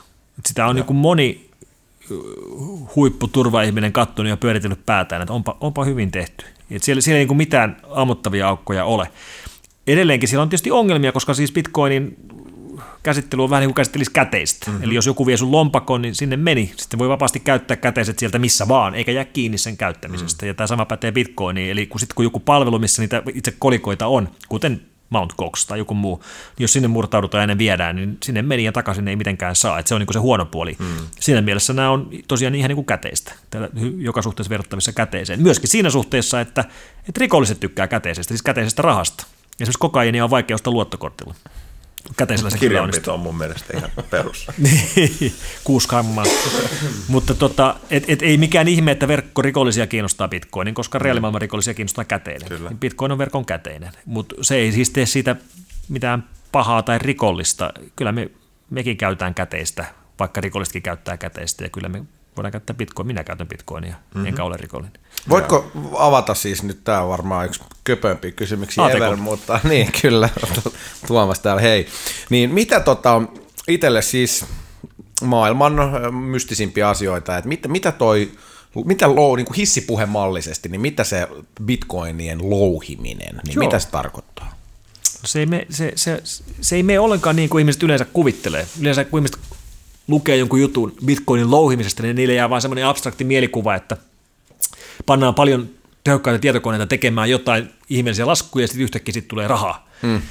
No se ei mene näin. Se, se kysymys on siis siitä, että kun bitcoin-maailmassa tai missä tahansa kryptovaluutta-maailmassa ei ole pankkeja, kun siellä ei ole mitään keskitettyä paikkaa, vaan siellä on vaan tämmöinen vertaisverkko, eli ne, ne itse valuutan käyttäjät, niin siitä jää monta ongelmaa, kun pankit puuttuu. Yksi ongelma on se, että miten varmistetaan – rahasiirrot. Et jos minä lähetän sinulle nyt sitten, mm. sarjat mulle kaljat ja mä haluan maksaa sulle takaisin ja mä lähetän ne sulle bitcoineina, niin se on vähän niin kuin mä lähettäisin sulle sähköpostia. Jos mulla Joo. on sun sähköposti, niin mä voin lähettää sulle mailia. Jos mulla on sun bitcoin lompakon osoite, niin mä voin lähettää sulle rahaa. Ja se tulee suoraan mun koneelta sun koneelle, se ei mene minkään pankin kautta. Mistä seuraa kysymys, että miten se sitten varmistetaan? Ja se vastaus on se, että ne muut sen verkon käyttäjät vahvistaa sen rahasiirron. Eli heidän tietokoneensa tekee monimutkaisia laskuntaoperaatioita tälle meidän väliselle rahasiirrolle. Ja kun tarpeeksi moni on vahvistanut sen rahasiirron, niin sitten se niin todetaan, että tämä on oikein. Ja. Mistä seuraa seuraava kysymys? Minkä ihmeen takia muut täysin tuntemattomat ihmiset tekis, vahvistaisi meidän rahasiirron? Miksi ne käyttäisi omaa konettaan tähän? Ja vastaus siihen on se, että tämä Bitcoin-algoritmi palkitsee ne tästä työstä antamalla heille palkkioksi ilmaisia bitcoineja. Tämä on se, miten bitcoin-järjestelmään tuodaan uutta valuuttaa sisään. Se annetaan palkkiona rahasiirtojen vahvistamisesta niille, jotka sitä vahvistustyötä on tehnyt. Ja tämä on se, mitä kutsutaan louhimiseksi. Okei, okay. ovella. Eli, eli se ei ole mitään turhaa työtä, se on se, mikä, mikä pitää Bitcoin-verkon pystyssä. Mutta eikö toi tavallaan teknologia tai toi, toi koko infra olisi mun mielestä aika, aika älykäs siirtää aika moneen muuhunkin paikkaan? Et missä sä näet ö, sovellusarvoa tuolla samalla idealla? Siellä on kaiken näköisiä startuppeja tulossa, missä hyödynnetään tätä blockchain-ideaa ja tätä vertais proof of work-ideaa, eli että voidaan niin kuin vahvistaa tämmöisellä laskentaoperaatioilla, että joku on, on, on toteutunut niin kuin halutaan. Siellä on tulossa muun, muun muassa uuden näköisiä salausjärjestelmiä ja, ja uuden näköisiä, ähm, minkähän mä näin vähän aikaa sitten, se oli todella yllättävä kompo. Se oli joku verkkokauppa, kompo yhdistettynä blockchainiin. Mutta siis tämä idea yleisesti ottaen on kyllä huima, ja, ja se vaan kiihdyttää ja kiihdyttää sitä spekulaatiota, että, että kuka oli tai kuka on Satoshi no. Nakamoto, jota me ei me tänä päivänäkään tiedä. Sulla kuka mitään, te... mitään niin Ei, siis joku mystinen mies vaan. Porukka, niin. supertietokone, UFO, mikä? no, Mä veikkaan UFO. No jos sen etunimi on Satoshi, ja sukunimi on Nakamoto. Niin yksi teoria on se, että Satoshi tulee siis Samsung Toshiba, ja sukunimi tulee Nakamichi Motorola. Uh-huh. Että on joku tämmöinen anagrammi, että siellä on joku tämmöinen salaliittoteoria, eikä tämmöistä ihmistä ole olemassakaan. mutta tätä en tiedä. Se nyt on selvää, että sen nimistä kaveria kuin Satoshi Nakamoto ei ole, ja luultavasti se ei ole edes yksi ihminen, mutta Mä oon ainakin lukenut jotain, että ne on käynyt, käynyt rajaamassa jonkun ihan random Satoshin sieltä jostain. Joo, joo. Kyllä näitä, on, on, on, on näitä, näitä löydetty monen kerran, joo. tämä se on, ja sitten ei ollutkaan oikea kaveri. Joo. Satoshin kanssa teki paljon töitä Bitcoinin alkuaikoina helsinkiläinen Martti Malmi, Kyllä. joka tota, jonka kanssa on tästä puhunut, ja Martilla ei ole mitään havaintoa, että kukahan mahtaa olla, mutta fiksu oloinen kaveri oli. Sitten vaan jossain vaiheessa lopetti kommunikaatio ja hävisi verkosta. Ja... Musta taisi olla kiehtova Mie- nyt. Mielenkiintoista. Ei ole pitkäaikaisesti, niin PayPal ilmeisesti hyväksy bitcoinit nyt jollain lailla osaksi. Mitä kommentteja tästä? Tuo Joo. on aika iso siirto. On iso siirto, kyllä. Ja tota, se ei ollut ihan näin simppeliä. Se oli PayPalin yksi o- o- alaosa, jossa nyt kelpaa Joo. sitten bitcoin-siirrot. Mutta kyllä tämä, tämä tästä yleistyy ja lyö, lyö läpi.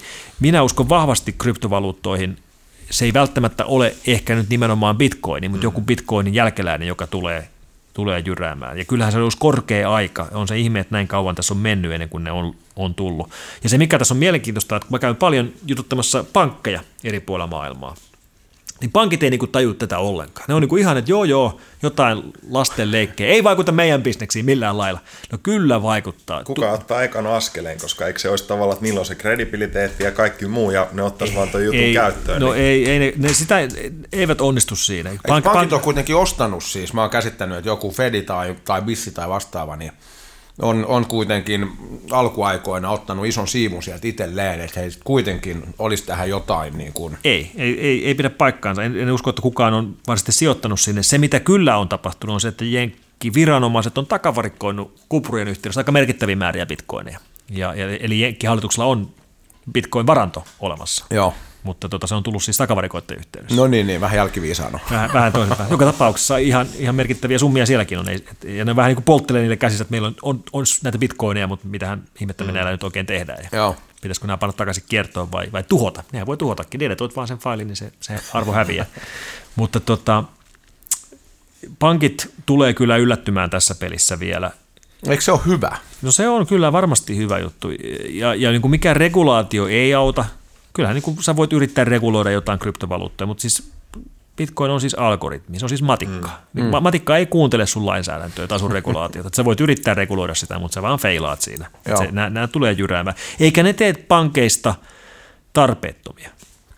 Ne vaan vie pankeilta rahan siirto bisneksen pois. Kyllä me edelleen tarvitaan pankkeja mm. niin kuin säästötilejä varten ja sijoittamisia varten, mutta me ei tarvita enää pankkeja rahan siirtämiseen. Ja jos tämä niin kun esimerkki, että mä maksan Tuomakselle kaljat bitcoinilla, ei kuulosta vielä mullistavalta, niin, niin unohdetaan tämmöinen niin kuin loppukäyttäjäkuvio. Ajatellaan jotain vähän isompaa. Ajatellaan vaikka, että meillä f me tehdään paljon kauppaa, no vaikka nyt AT&Tin kanssa, joka on maailman suurin operaattori, on jenkkifirma. Eli me mm. siirrellään rahaa edestakaisin Helsingistä Minneapolikseen euroista dollareiksi ja takaisin.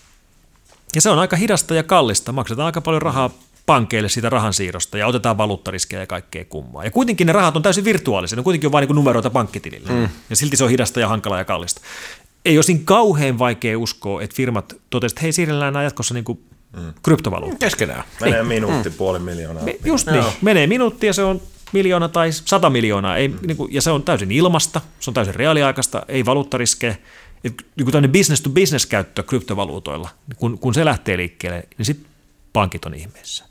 Yes. Onko sulla jotain muita tuommoisia vähän ehkä tulevaisuuden näkökulmasta mielessä tuommoisia, missä, missä teknologiapuolella olisi tapahtunut tuommoista samantyyppistä läpimurtoa, että siellä on joku matemaatikko vääntänyt pitkää mm. päivää ja vähän, vähän kräkännyt jonkun systeemin, missä sä näet mahdollisesti tosi kiehtovia implementointimahdollisuuksia, ei nyt välttämättä ihan, ihan bitcoiniin tai kryptovaluuttaan, mutta mitä muuta tuutissa miten sä näet, että, että mitkä tulee olemaan kovia juttuja tulevina vuosina?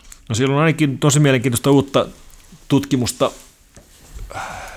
puheen ja tekstiviestinnän salaukseen tulossa. Semmoinen firma kuin Open Whisper on tehnyt todella mielenkiintoisia niin kuin, uusia avauksia sillä puolella, ja se on kyllä niin kuin korkea aika, eli on, on tässä niin, kuin niin pitkään vietetty semmoista aikaa, että meidän puheliikenne ja tekstiviestiliikenne on ollut selväkielistä, mm-hmm. ihan, ihan turhaa. Niistä toivottavasti päästään eroon.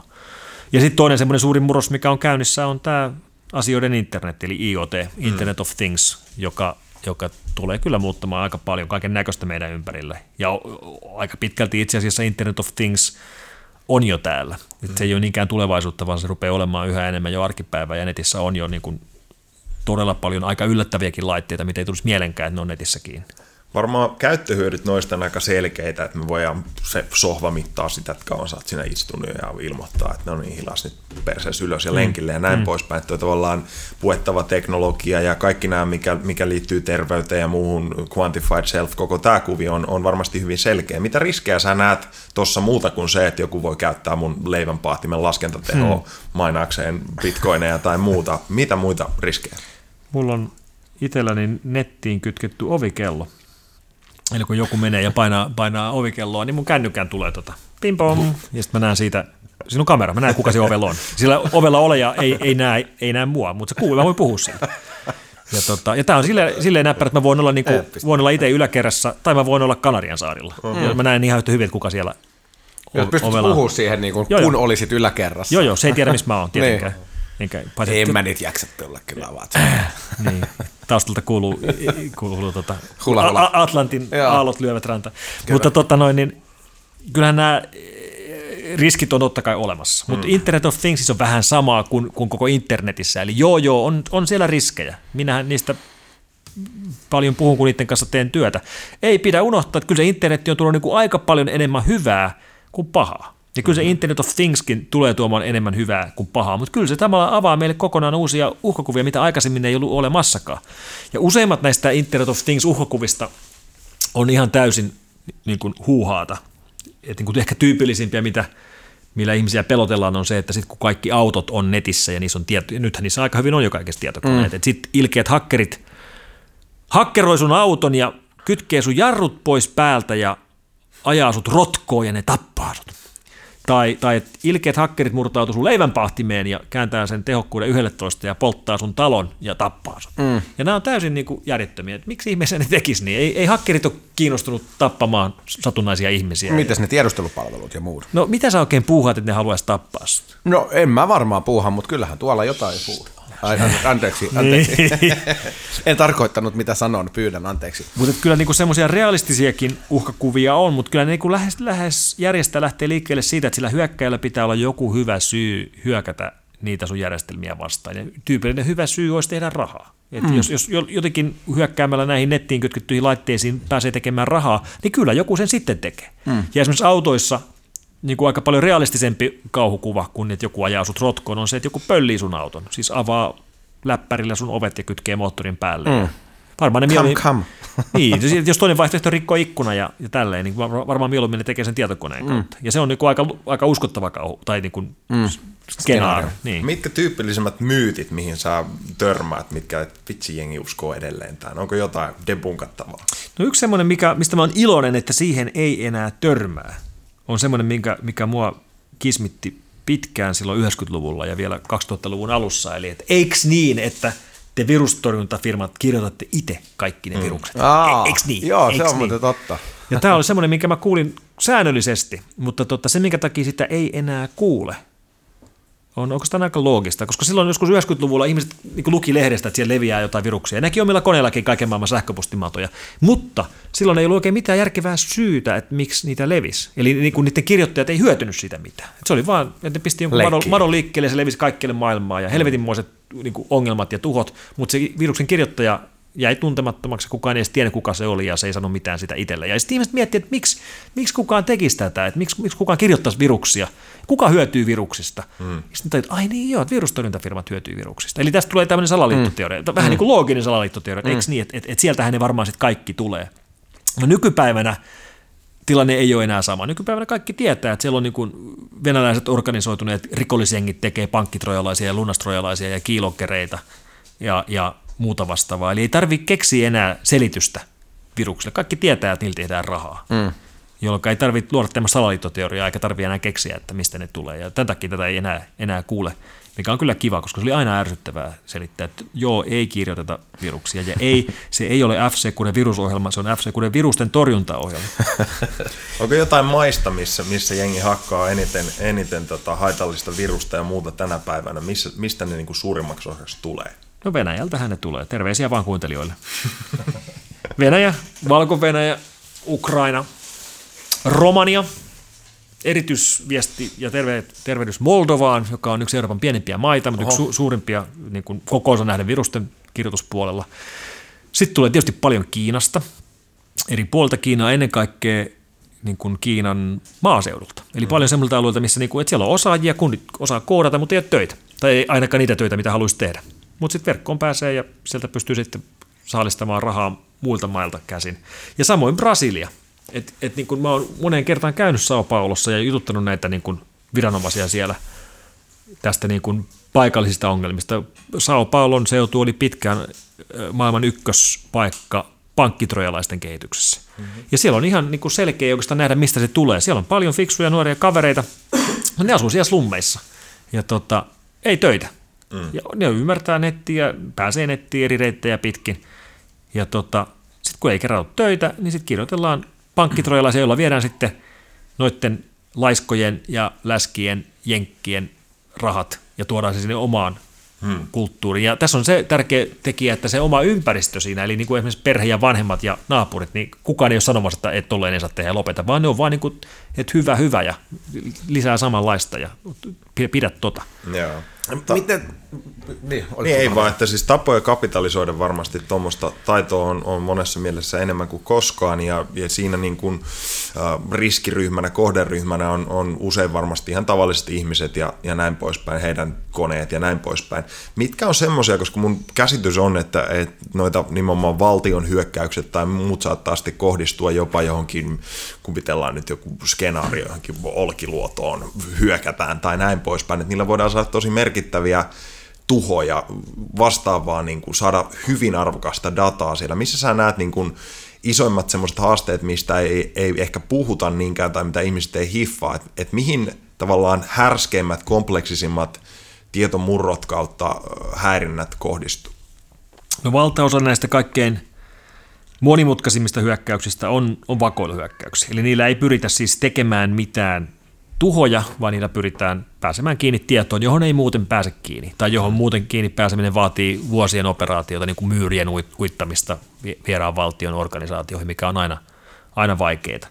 Ja kun tiedosta on tullut dataa, että se ei ole enää paperilla, vaan kun se on koneilla, niin periaatteessa mihin tahansa tietoon pääsee kiinni maapallon toiselta puolelta. Ja tämä on täysin muuttanut vakoilun luonnetta. Hmm. Ja siellä on se, missä niin nähdään, nähdään ne kaikkein mutkikkaimmat hyökkäykset. Toki on mahdollista tehdä sitten myöskin ihan tosiaan tuhoja. Tästä nyt esimerkkejä on hirveän vähän, mutta Stuxnet on tietysti konkreettinen Joo. esimerkki, eli siinä tuottiin sentrifugeja vieraan valtion ydinrikastusjärjestelmissä. Ja voisi kuvitella, että, että niin kuin tulevaisuuden kriiseissä ja sodissa, niin nämä on ihan arki, arkioperaatioita. Mutta tulee mieleen se tyyppi, joka on jossain siellä Coca-Cola ja energiajuomavoimalla, ja sitten se painaa sitä nappia. Yes.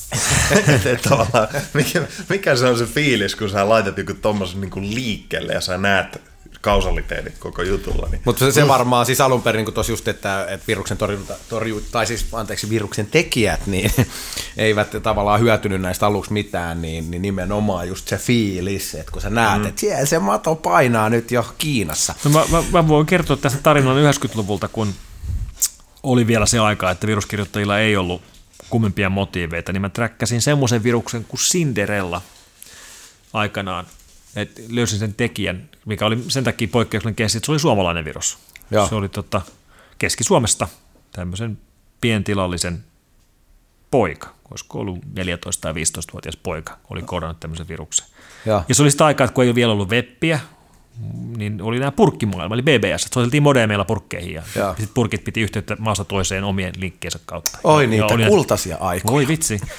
Ja tota, se oli koodannut tämmöisen MS-DOS-viruksen, joka sitten saasutti muita ohjelmia, lähinnä pelejä, ja kun jengi vaihtoi niitä purkkien kautta, niin sitten levisi, ja se meni purkista toiseen ja, ja tälleen. Ja sitten mä juttelin tämän pojan vanhempien kanssa, ja sitten mä juttelin sen pojan kanssa puhelimessa silloin 90-luvulla, että, tota, että, että, että miksi, miksi kirjoitit viruksen. Ja sen mm. tavallaan niin pystyy ymmärtämään sen motiivin, kun rupesi selittämään, että no hän asuu täällä tosiaan isä ja äidin kanssa, ja meillä on tämmöinen maatila, ja täällä on nyt aika paljon lunta, ja täällä ei ole naapureita, ja mm. ei oikein mitään tekemistä, että hän on vähän niin kuin, hän on vähän niin kuin jumissa täällä.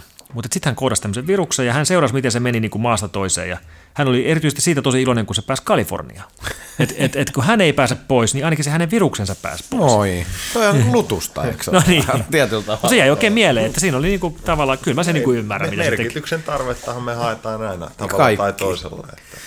Mites Mikko, tota, on ollut paljon puhetta ihan tuolla arvovaltaisissa ö, kavereissa ympäri maailmaa, että Suomi olisi niin kuin tietyllä tavalla dataturvallisuuden Sveitsi, niin mitä, mitä sä tämän koet, ja jos koet yhtään näin, niin, niin miksi me ei oikeasti täällä Suomessa niin, niin kaikkiin näihin haasteisiin, mistä täällä on nyt tässä keskusteltu, niin, niin otetaan niin kuin iso ryhtiliike ja nimenomaan pistetään ongelma kerta he pakettiin suomalaisin voimi. Kyllähän tämä niin kun lähtökohta meillä on tosi hyvä. Siis se, että täällä on tämmöinen high-tech-maa, jossa on osaamista ja on tekijöitä ja on korkea koulutustaso, maailman parhaat koulut, nörttikulttuuri voimissaan, maa täynnä insinöörejä, paljon sitä turvaosaamista, niin kuin puhuttiin, lähtee jo sieltä vuosikymmenten takaa. Mm. Ja sitten vielä, että me ollaan tämmöinen riippumaton maa, ei olla Venäjää, ei olla Jenkkejä, ei olla kiinalaisia, ei olla edes NATO-maa. Me ollaan niin oikeasti, Euroopassa on aika vähän näin riippumattomia maita. Ja eikö ilmastokin ole aika hyvä tämmöistä Ilmasto, kyllä, on, on viileä, viileä Itämeri, missä voi viilentää, ja on, ei, ole, ei ole mitään luonnonmullistuksia. Mm. Ei, ole, ei ole pyörämyrskyjä, ei ole maajäristyksiä, ei mm. ole tulivuori, ei mitään. top. Tämä on niin kuin, ei oikeastaan keksi parempaa kompoa. Ja tämmöinen niin poliittinen riippumattomuus lähinnä, se on niin kuin Suomi, Ruotsi ja Sveitsi Euroopassa, jolla on niin kuin tämmöinen asema. asema niin. Ja sitten vielä kun katsotaan tilastotietoja, tällä viikolla tuli just lista maailman korruptoituneista maista, me oltiin maailman kolmanneksi vähiten korruptoitunut maa, mikä on aika temppu, kun tuossa vieressä naapurimaa on siellä toisessa päässä sitä listaa, mm. eli, eli Venäjä. Eli kyllä meillä niin kuin silleen lähtökohdat on loistavia. Se sitten, että miten se konkretisoituu oikeasti, oikeasti niin kuin bisneksen teoksi ja kaupaksi ja turvan toimittamiseksi täältä käsin ja datasenttereitä. Kauhea kuiluhan siinä. Niin, niin kyllä meidän pitäisi, pitäisi niin kuin saada enemmän konkretiaa siihen, mutta mut kyllä niin kuin lähtökohdat on hyvät. Ja kyllä mäkin kun käyn tästä paljon puhumassa ja meidän niin kuin, puhumassa meidän firman puolesta, niin kyllähän näistä on niin kuin kiva selittää tälleen. Mm. Että mm. et, niin kuin, et, tulkaa, tulkaa ja käyttäkää. Meillä on kyllä niin kuin kaikupohjaa, että on tehty pitkään ja että on, on luotettava. Mutta eikö tässä ole Otan suklaan pois suusta, kun olen ajatellut, että pääsen heti puhumaan. Niin eikö tässä siis, meillä on ihan, ihan Suomessa niin kuin sanotaan johtoa myöten, niin on jonkun näköisiä visioita siitä, että tätä nimenomaan lähettäisiin vähän tällä niin kuin collaboration-meiningillä, niin viemäänkin enemmän siihen suuntaan, että on, on erilaisia think tankkejä ja muita tuolla, jotka niin kuin, että et, et, jos se olisikin siellä sitten se Suomen tulevaisuus, niin no, kyllä, kyllä olisi hienoa, joo. Ja kyllä niin kun, tästähän meidän kansallinen tietoyhteiskuntastrategiammekin puhuu, mutta strategiosta on vielä aika pitkä matka siihen käytännön konkreettisen tekoon ja, ja bisneksen tekoon. Sitähän se loppujen lopuksi on, että mm. pystyy myymäänkin. Ja Suomi nyt on hirveän hyvä tekemään, mutta aika huono myymään. Roppa pari semmoista Twitter-feediä tai, tai sivua tai jotain, mitkä ihmisten olisi hyvä, hyvä välillä käydä tsekkaamassa, vähän ylläpitää tietoa näistä asioista. Onko jotain, mitä sä suosittelisit lähtökohtaisesti? No totta noin, niin tietoturvapuolella aivan yksi ylitse muiden on Infosec Taylor Swift. Tiesittekö, että Taylor Swift on huippu tietoturva-asiantuntija ja krypto ekspertti. Ei mitään. En minäkään tiennyt, mutta hänet löytää Twitteristä hyvin, hyvin tota, viehättävä ja mielenkiintoinen Twitter-tili, jolla ei ole mitään tekemistä Taylor Swiftin kanssa, mutta, mutta tota, suosittelen tutustumaan. Se on, on, on ollut mullistava kokemus löytää tämmöinen okay. tämmöinen elämä. Se on Twitter-suositus. Tietysti itseni lisäksi kannattaa seurata Mikkoa Twitterissä. Mun mielestä toi on aika cool Twitter-nimi, at Mikko. Oh. Niin, se on ihan hyvä, joo. Se, se. Mutta tota, ja verkossa nyt sitten muita tämmöisiä niin kuin resursseja.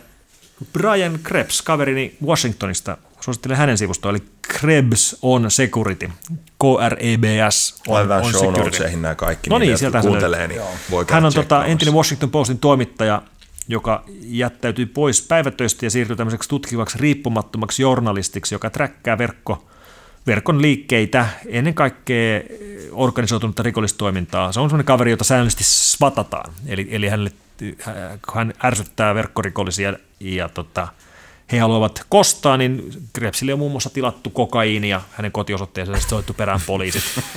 siis, siis tuolta, vanha, si, si, vanha källi. Si, Silk Roadista tulee, tulee lähetys ja sitten poliisit tulee about samaan aikaan katsomaan, että onko täällä mitään. sitten hän on ainakin parin kerran tilattu svättäys, eli, eli tota, hänen numerostaan spoofatusti hänen numerostaan soitettu poliisille, että mä oon täällä ja mä tapan kaikki ja mä tapoin jo mun perheen. Ja sitten sinne tulee niin kuin karhuryhmää vastaava jenkkipoliisi, aika trigger happynä paikan Vähän päälle. Tämmöinen Kim.com henkinen. No se on, vähän, se on aika, niin kuin, kyllä sun on aika, aika huolella sun pitää pitää niitä käsiä ylhäällä, että ne ei heti ensimmäisenä teilaa sua.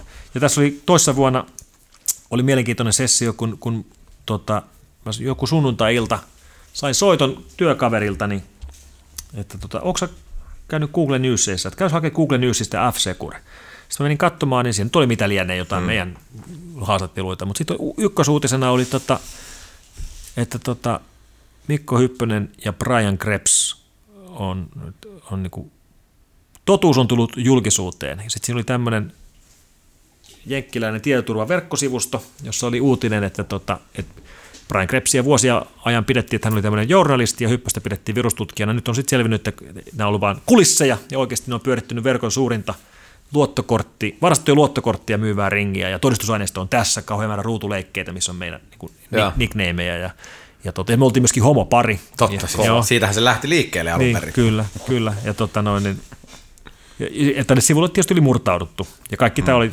tota noin, aikamoisella vaivalla väärännetty kaikki ruutuleikkeet ja kaiken maailman juttuja.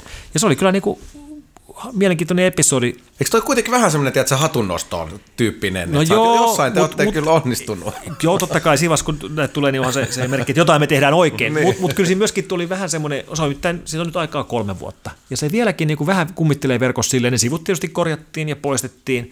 Mutta kun sä googleet tuolta tarpeeksi kauan, niin sieltä niin kuin vähän niin kuin näkee, että, että joo, tämä Hyppänen on joku tämmöinen tietoturvakaveri ja se on ollut f pitkään töissä. Mutta siinä niin kuin 2012 siellä oli joku ihme juttu, josta ei oikein löydy enää mitään kunnolla, mutta että jotain hämärää siellä oli.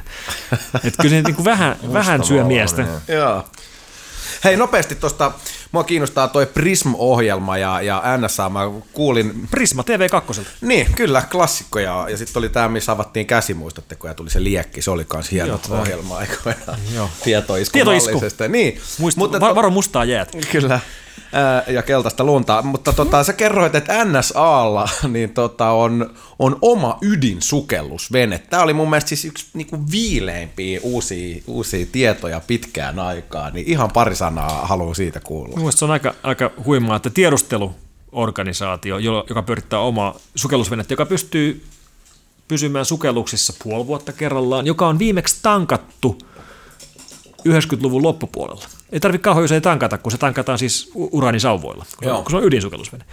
Ja tota, se, mihin tiedusteluorganisaatio tarvii tämmöisiä, on meren pohjassa olevien manneiden välisten verkkokaapeleiden, valokaapeleiden eh, etsimiseen ja niihin kytkeytymiseen. Sinne vähän peiliin sisään ja Niin, no, jos itse asiassa sinne ei panna peiliä, sinne pannaan prisma. Niin. Siitä, no, se, mut, siitä se prism-ohjelman mm. nimi tulee. Eli joo. harautetaan valoliikenne tai valoverkko kahteen eri suuntaan ja saadaan tota, siitä kopio sitten omaan käyttöön. Ja tästä siinä on kysymys. Ja näitä Snowden vuotoja, kun lukee, niin siellähän näitä kaapeleita on luoteltu ihan nimeltä käsin, mukaan lukien Suomen ja Ruotsin välisiä kaapeleita, Joo. Jotka, jotka ovat eivät niinkään ehkä GC, äh, NSA, vaan GCHQ, eli brittitiedustelun seurannan, seurannan alla. Että tota, tästä kun verkkoon lähdetään, niin aika iso osa meidän verkkoliikenteestä me menee Ruotsin kautta. Mutta yksi toimittaja kysyi tästä, että, että tota, että kuinka iso osa tästä nyt sitten menee Ruotsiin. Mm. Eikö ja, he saa myös kaiken myös heidän lakiensa mukaan? Kyllä niin joo, he, hekin saa seurata. Ja, mutta tämä kysymys oli sikäli ajankohtainen, kun toimittaja tästä Ruotsin liikenteestä kysyi, että oli viime viikolla, kun, kun oli verkko-ongelmia Elisalla. Mm. Kun se oli ka- kaivinkone kaivi Elisan kyllä, kaapelin poikki, kyllä. joka oli siis Elisan kaapeli, joka meni Suomesta Ruotsiin. Mä kysyin siltä toimittajalta, että, onko sulla Elisan liitty? Sanoit, että on joo. Ja mä kysyin, no miten hyvin nyt on toiminut, kun Ruotsi on poikki, että nyt jäljellä on vain nämä muut yhteydet. Niin. Sitten okei, okay. ymmärrän.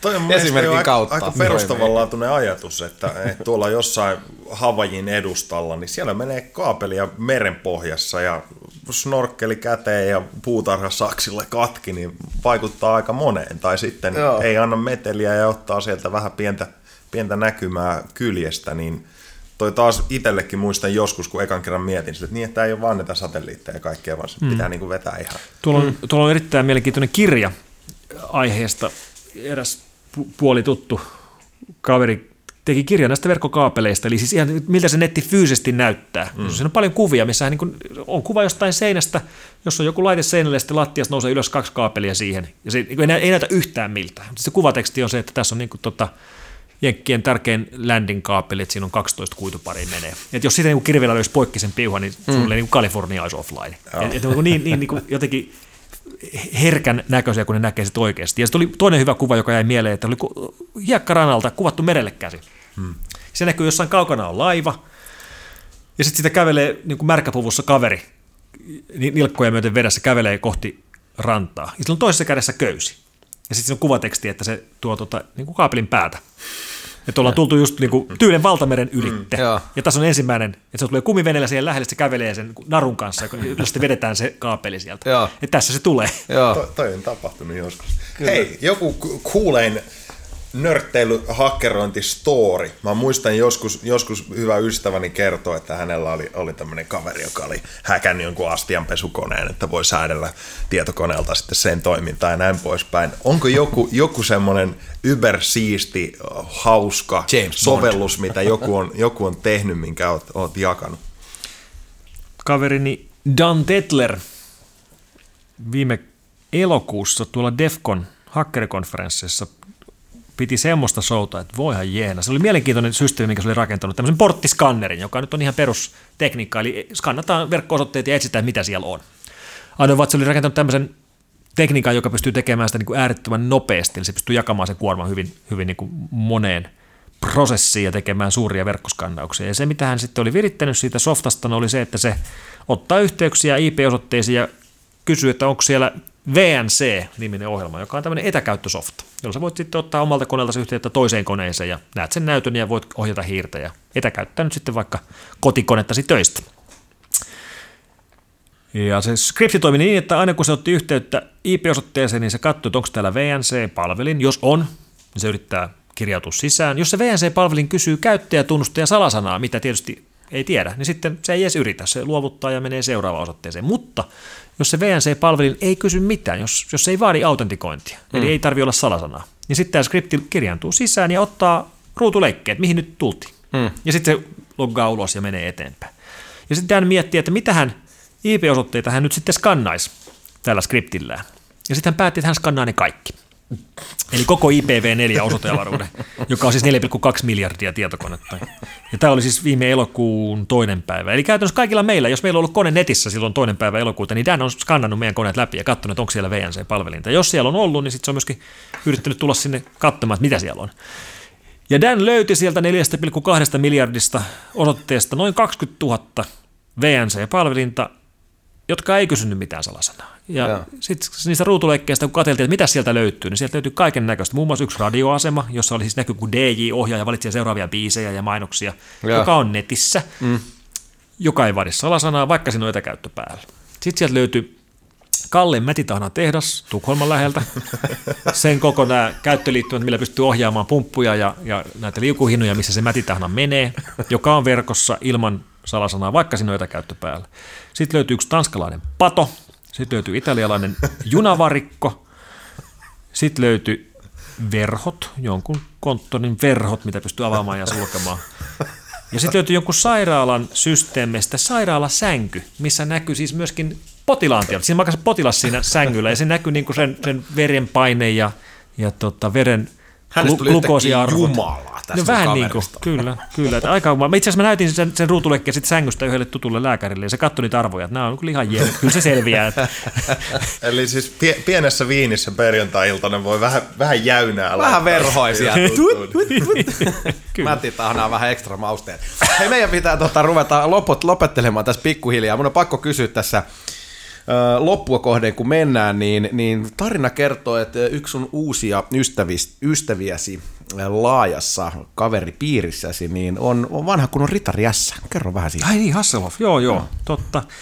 Ei nyt varsinaisesti mitään sydänystäviä kyllä olla. Me palkattiin David meille, meille tota mainosmieheksi, kun me yritettiin mennä Saksan konttoriin miettiä, että mikä olisi niin hyvä, hyvä tämmöinen gimmikki, kun se oli tämmöinen iso konferenssi oliko kesäkuussa. Ja tota, sitten totesi, että palkataan Hasselhoff. Ja mä olin niin kuin, että mitä helvettiä, että miksi Hasselhoff. Sitten niin kuin selitti, että no, se on niin kuin Saksassa tosi kova juttu, ihan oikeasti Joo. kova juttu. Että niin kuin, kyllä tämä on niin kuin, usko pois, tämä on hyvä juttu.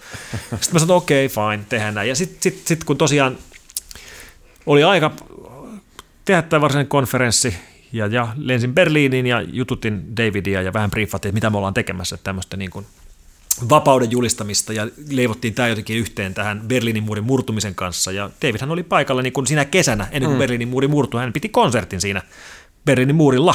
Okay. Ja koko sen kesän 84, niin I've been looking for freedom David Hasselhoffin I've been looking for freedom. Se oli, se oli Itä, Itä-Saksan ykkös, lista ykkönen mm. koko sen kesä. Se, todella, niin kuin, se ei ole ihan läppää, että niin kuin pitää sitä. Siis voiko olla jopa, niin kuin, että Hasselhoffin takia niin koko muuri murtui? Kyllä, juuri näin se meni. Näin, täsmälleen, täsmälleen näin. Mutta tota, kyllä se oli niin kuin surrealistista, kun, kun Davidin kanssa käveltiin niin kuin hotellilta kahvilaan siinä Berliinissä, niin, niin kuin liikenne seisahtuu. Että autot niin kuin jarruttaa, it's, it's, it's the Hof, it's the Hof, ja tälleen näin. Että ne todella niin kuin, todella Respect. pitää David Hasselhoffista. Kelaa. Opimme mystisiä uusia juttuja myös samalla kansa, kansalaisista. No kyllä oli todella niin kuin ammattimainen kaveri, että niin kuin, kun te, kuvattiin jotain videoklipsejä sen kanssa, mm. että voitko, Mr. Hoff, could you please read this to the camera, ja sitten katsoo sen läpi ja okei, okay, ja sitten se niin kuin sanoo sen parhaalla mahdollisella radioäänellä, ja mm. tota, sitten ohjaaja sille, että okei, tosi hyvä, tarvittaisiin vähän lyhyempi tähän, tämä, niin sanoa pikkasen nopeammin. Sitten se kysyy, että no kuinka pitkä sä tarvit? 32 sekkaa. Sitten se tekee sen 32 sekkaa. Aha. Et on se vaan kova. Joo. Vitsi. Toi on ainut leveli, mille täytyy pyrkiä. Kyllä. Nopeasti vielä, mikä se on se freedom, äh, netti freedom, mitä sitten siinä niin kuin tavallaan pizza No kun me puhuttiin niin... VPNistä tuossa tunti sitten. Niin mm. Se on nimenomaan VPN kännykkään ja tietokoneelle, eli iPhoneen, Joo. iPadiin, Androidiin asennettava softa, joka sitten kierrättää kaiken liikenteen salattuna meidän F-Securen palveluiden kautta. Eli siinä VLANissa, missä pörräät, niin muuten ei näe mitään, ja me sitten poistetaan sieltä verkosta, verkkoliikenteestä pahat asiat, träkkäämiset, applikaatiot, jotka yrittää kerätä sinusta tietoja ja, ja Hyvältä phishing-sivut ja muut tämmöiset. Eli se suojaa käyttäjän. Se on nyt on tosiaan ollut kännyköille ulkona ja nyt se tulee sitten ennen vuoden, tai ihan tässä oikeastaan siinä vaiheessa, kun tämä on kuultijoiden kuunneltavissa, niin varmaan löytyy jo sekä Windows että OS X tietokoneillekin. Mainio. Loistavuutta. Mihin jengin kannattaa mennä katsomaan? Fitter.com kautta Mikko. Mitä muuta? TED. Mm. TED-puheet löytyy varmasti kaikki. Onko vielä jotain muuta, mihin haluat suppiloida heittää kuuntelijoita? Mm, en tiedä, tuolla nyt on kaiken näköistä. Meillä on tietysti blogi, joka meillä on pyörinyt jo kauankohan se on pyörinyt. 99 varmaan aloitettiin blogi. Et siellä on kaikkein mielenkiintoista, eli f blog sinne voin kanssa Joo, panna silloin linkki. kun blogit oli semmoinen trendikäs juttu. Just aikanaan. loppupuolella. Joo, Itse kanssa silloin WordPressiin jonkun. Mä oon nostanut ensimmäisen webisaitin pystyyn 94. Et silloin, silloin ei ollut vielä, muistaakseni oli 17 webisaitti Suomessa. Että niin kuin... Ihan oot ollut suht hyvällä positiolla suunnistamassa siinä. Mutta... Nyt niitä on paljon enemmän. On, joo. Kerro Tuomas. Öö, ei, ei, mä, mä rupean olemaan aika niinku tyytyväinen tässä. Joo, mä itse tota, laitan tuosta muutaman, muutaman blogesaitin nyt välilehden pois sitten ja laitetaan ryhtiä hommaan. Mulla, mulla on tota VPN ja kaikenlaista antiviraalista tätä yrttiä naamarissa, niin tota, oikein kiva Mikko, että pääsit paikalle ja toivon, että kuulijat sai tästä vähän vähän tota perspektiiviä ryhdistäytyä surffailun ja, ja ylipäätään tietoturvaperspektiivien suhteen. Et paljonhan kyse myös asenteesta ja nimenomaan e, arvoista, että, että mitkä jutut yksityisyyden ja avoimuuden suhteen on tärkeitä ja, ja sitä viestiä eteenpäin. Kyllä. Kiitos. Kiitos Mikko Hyppönen. Itse myös itse opin paljon uusia asioita tästä, tästä mystisestä maailmasta. Kiitoksia. Mahtavaa, että pääsit paikalle. Nörd, kiitokset.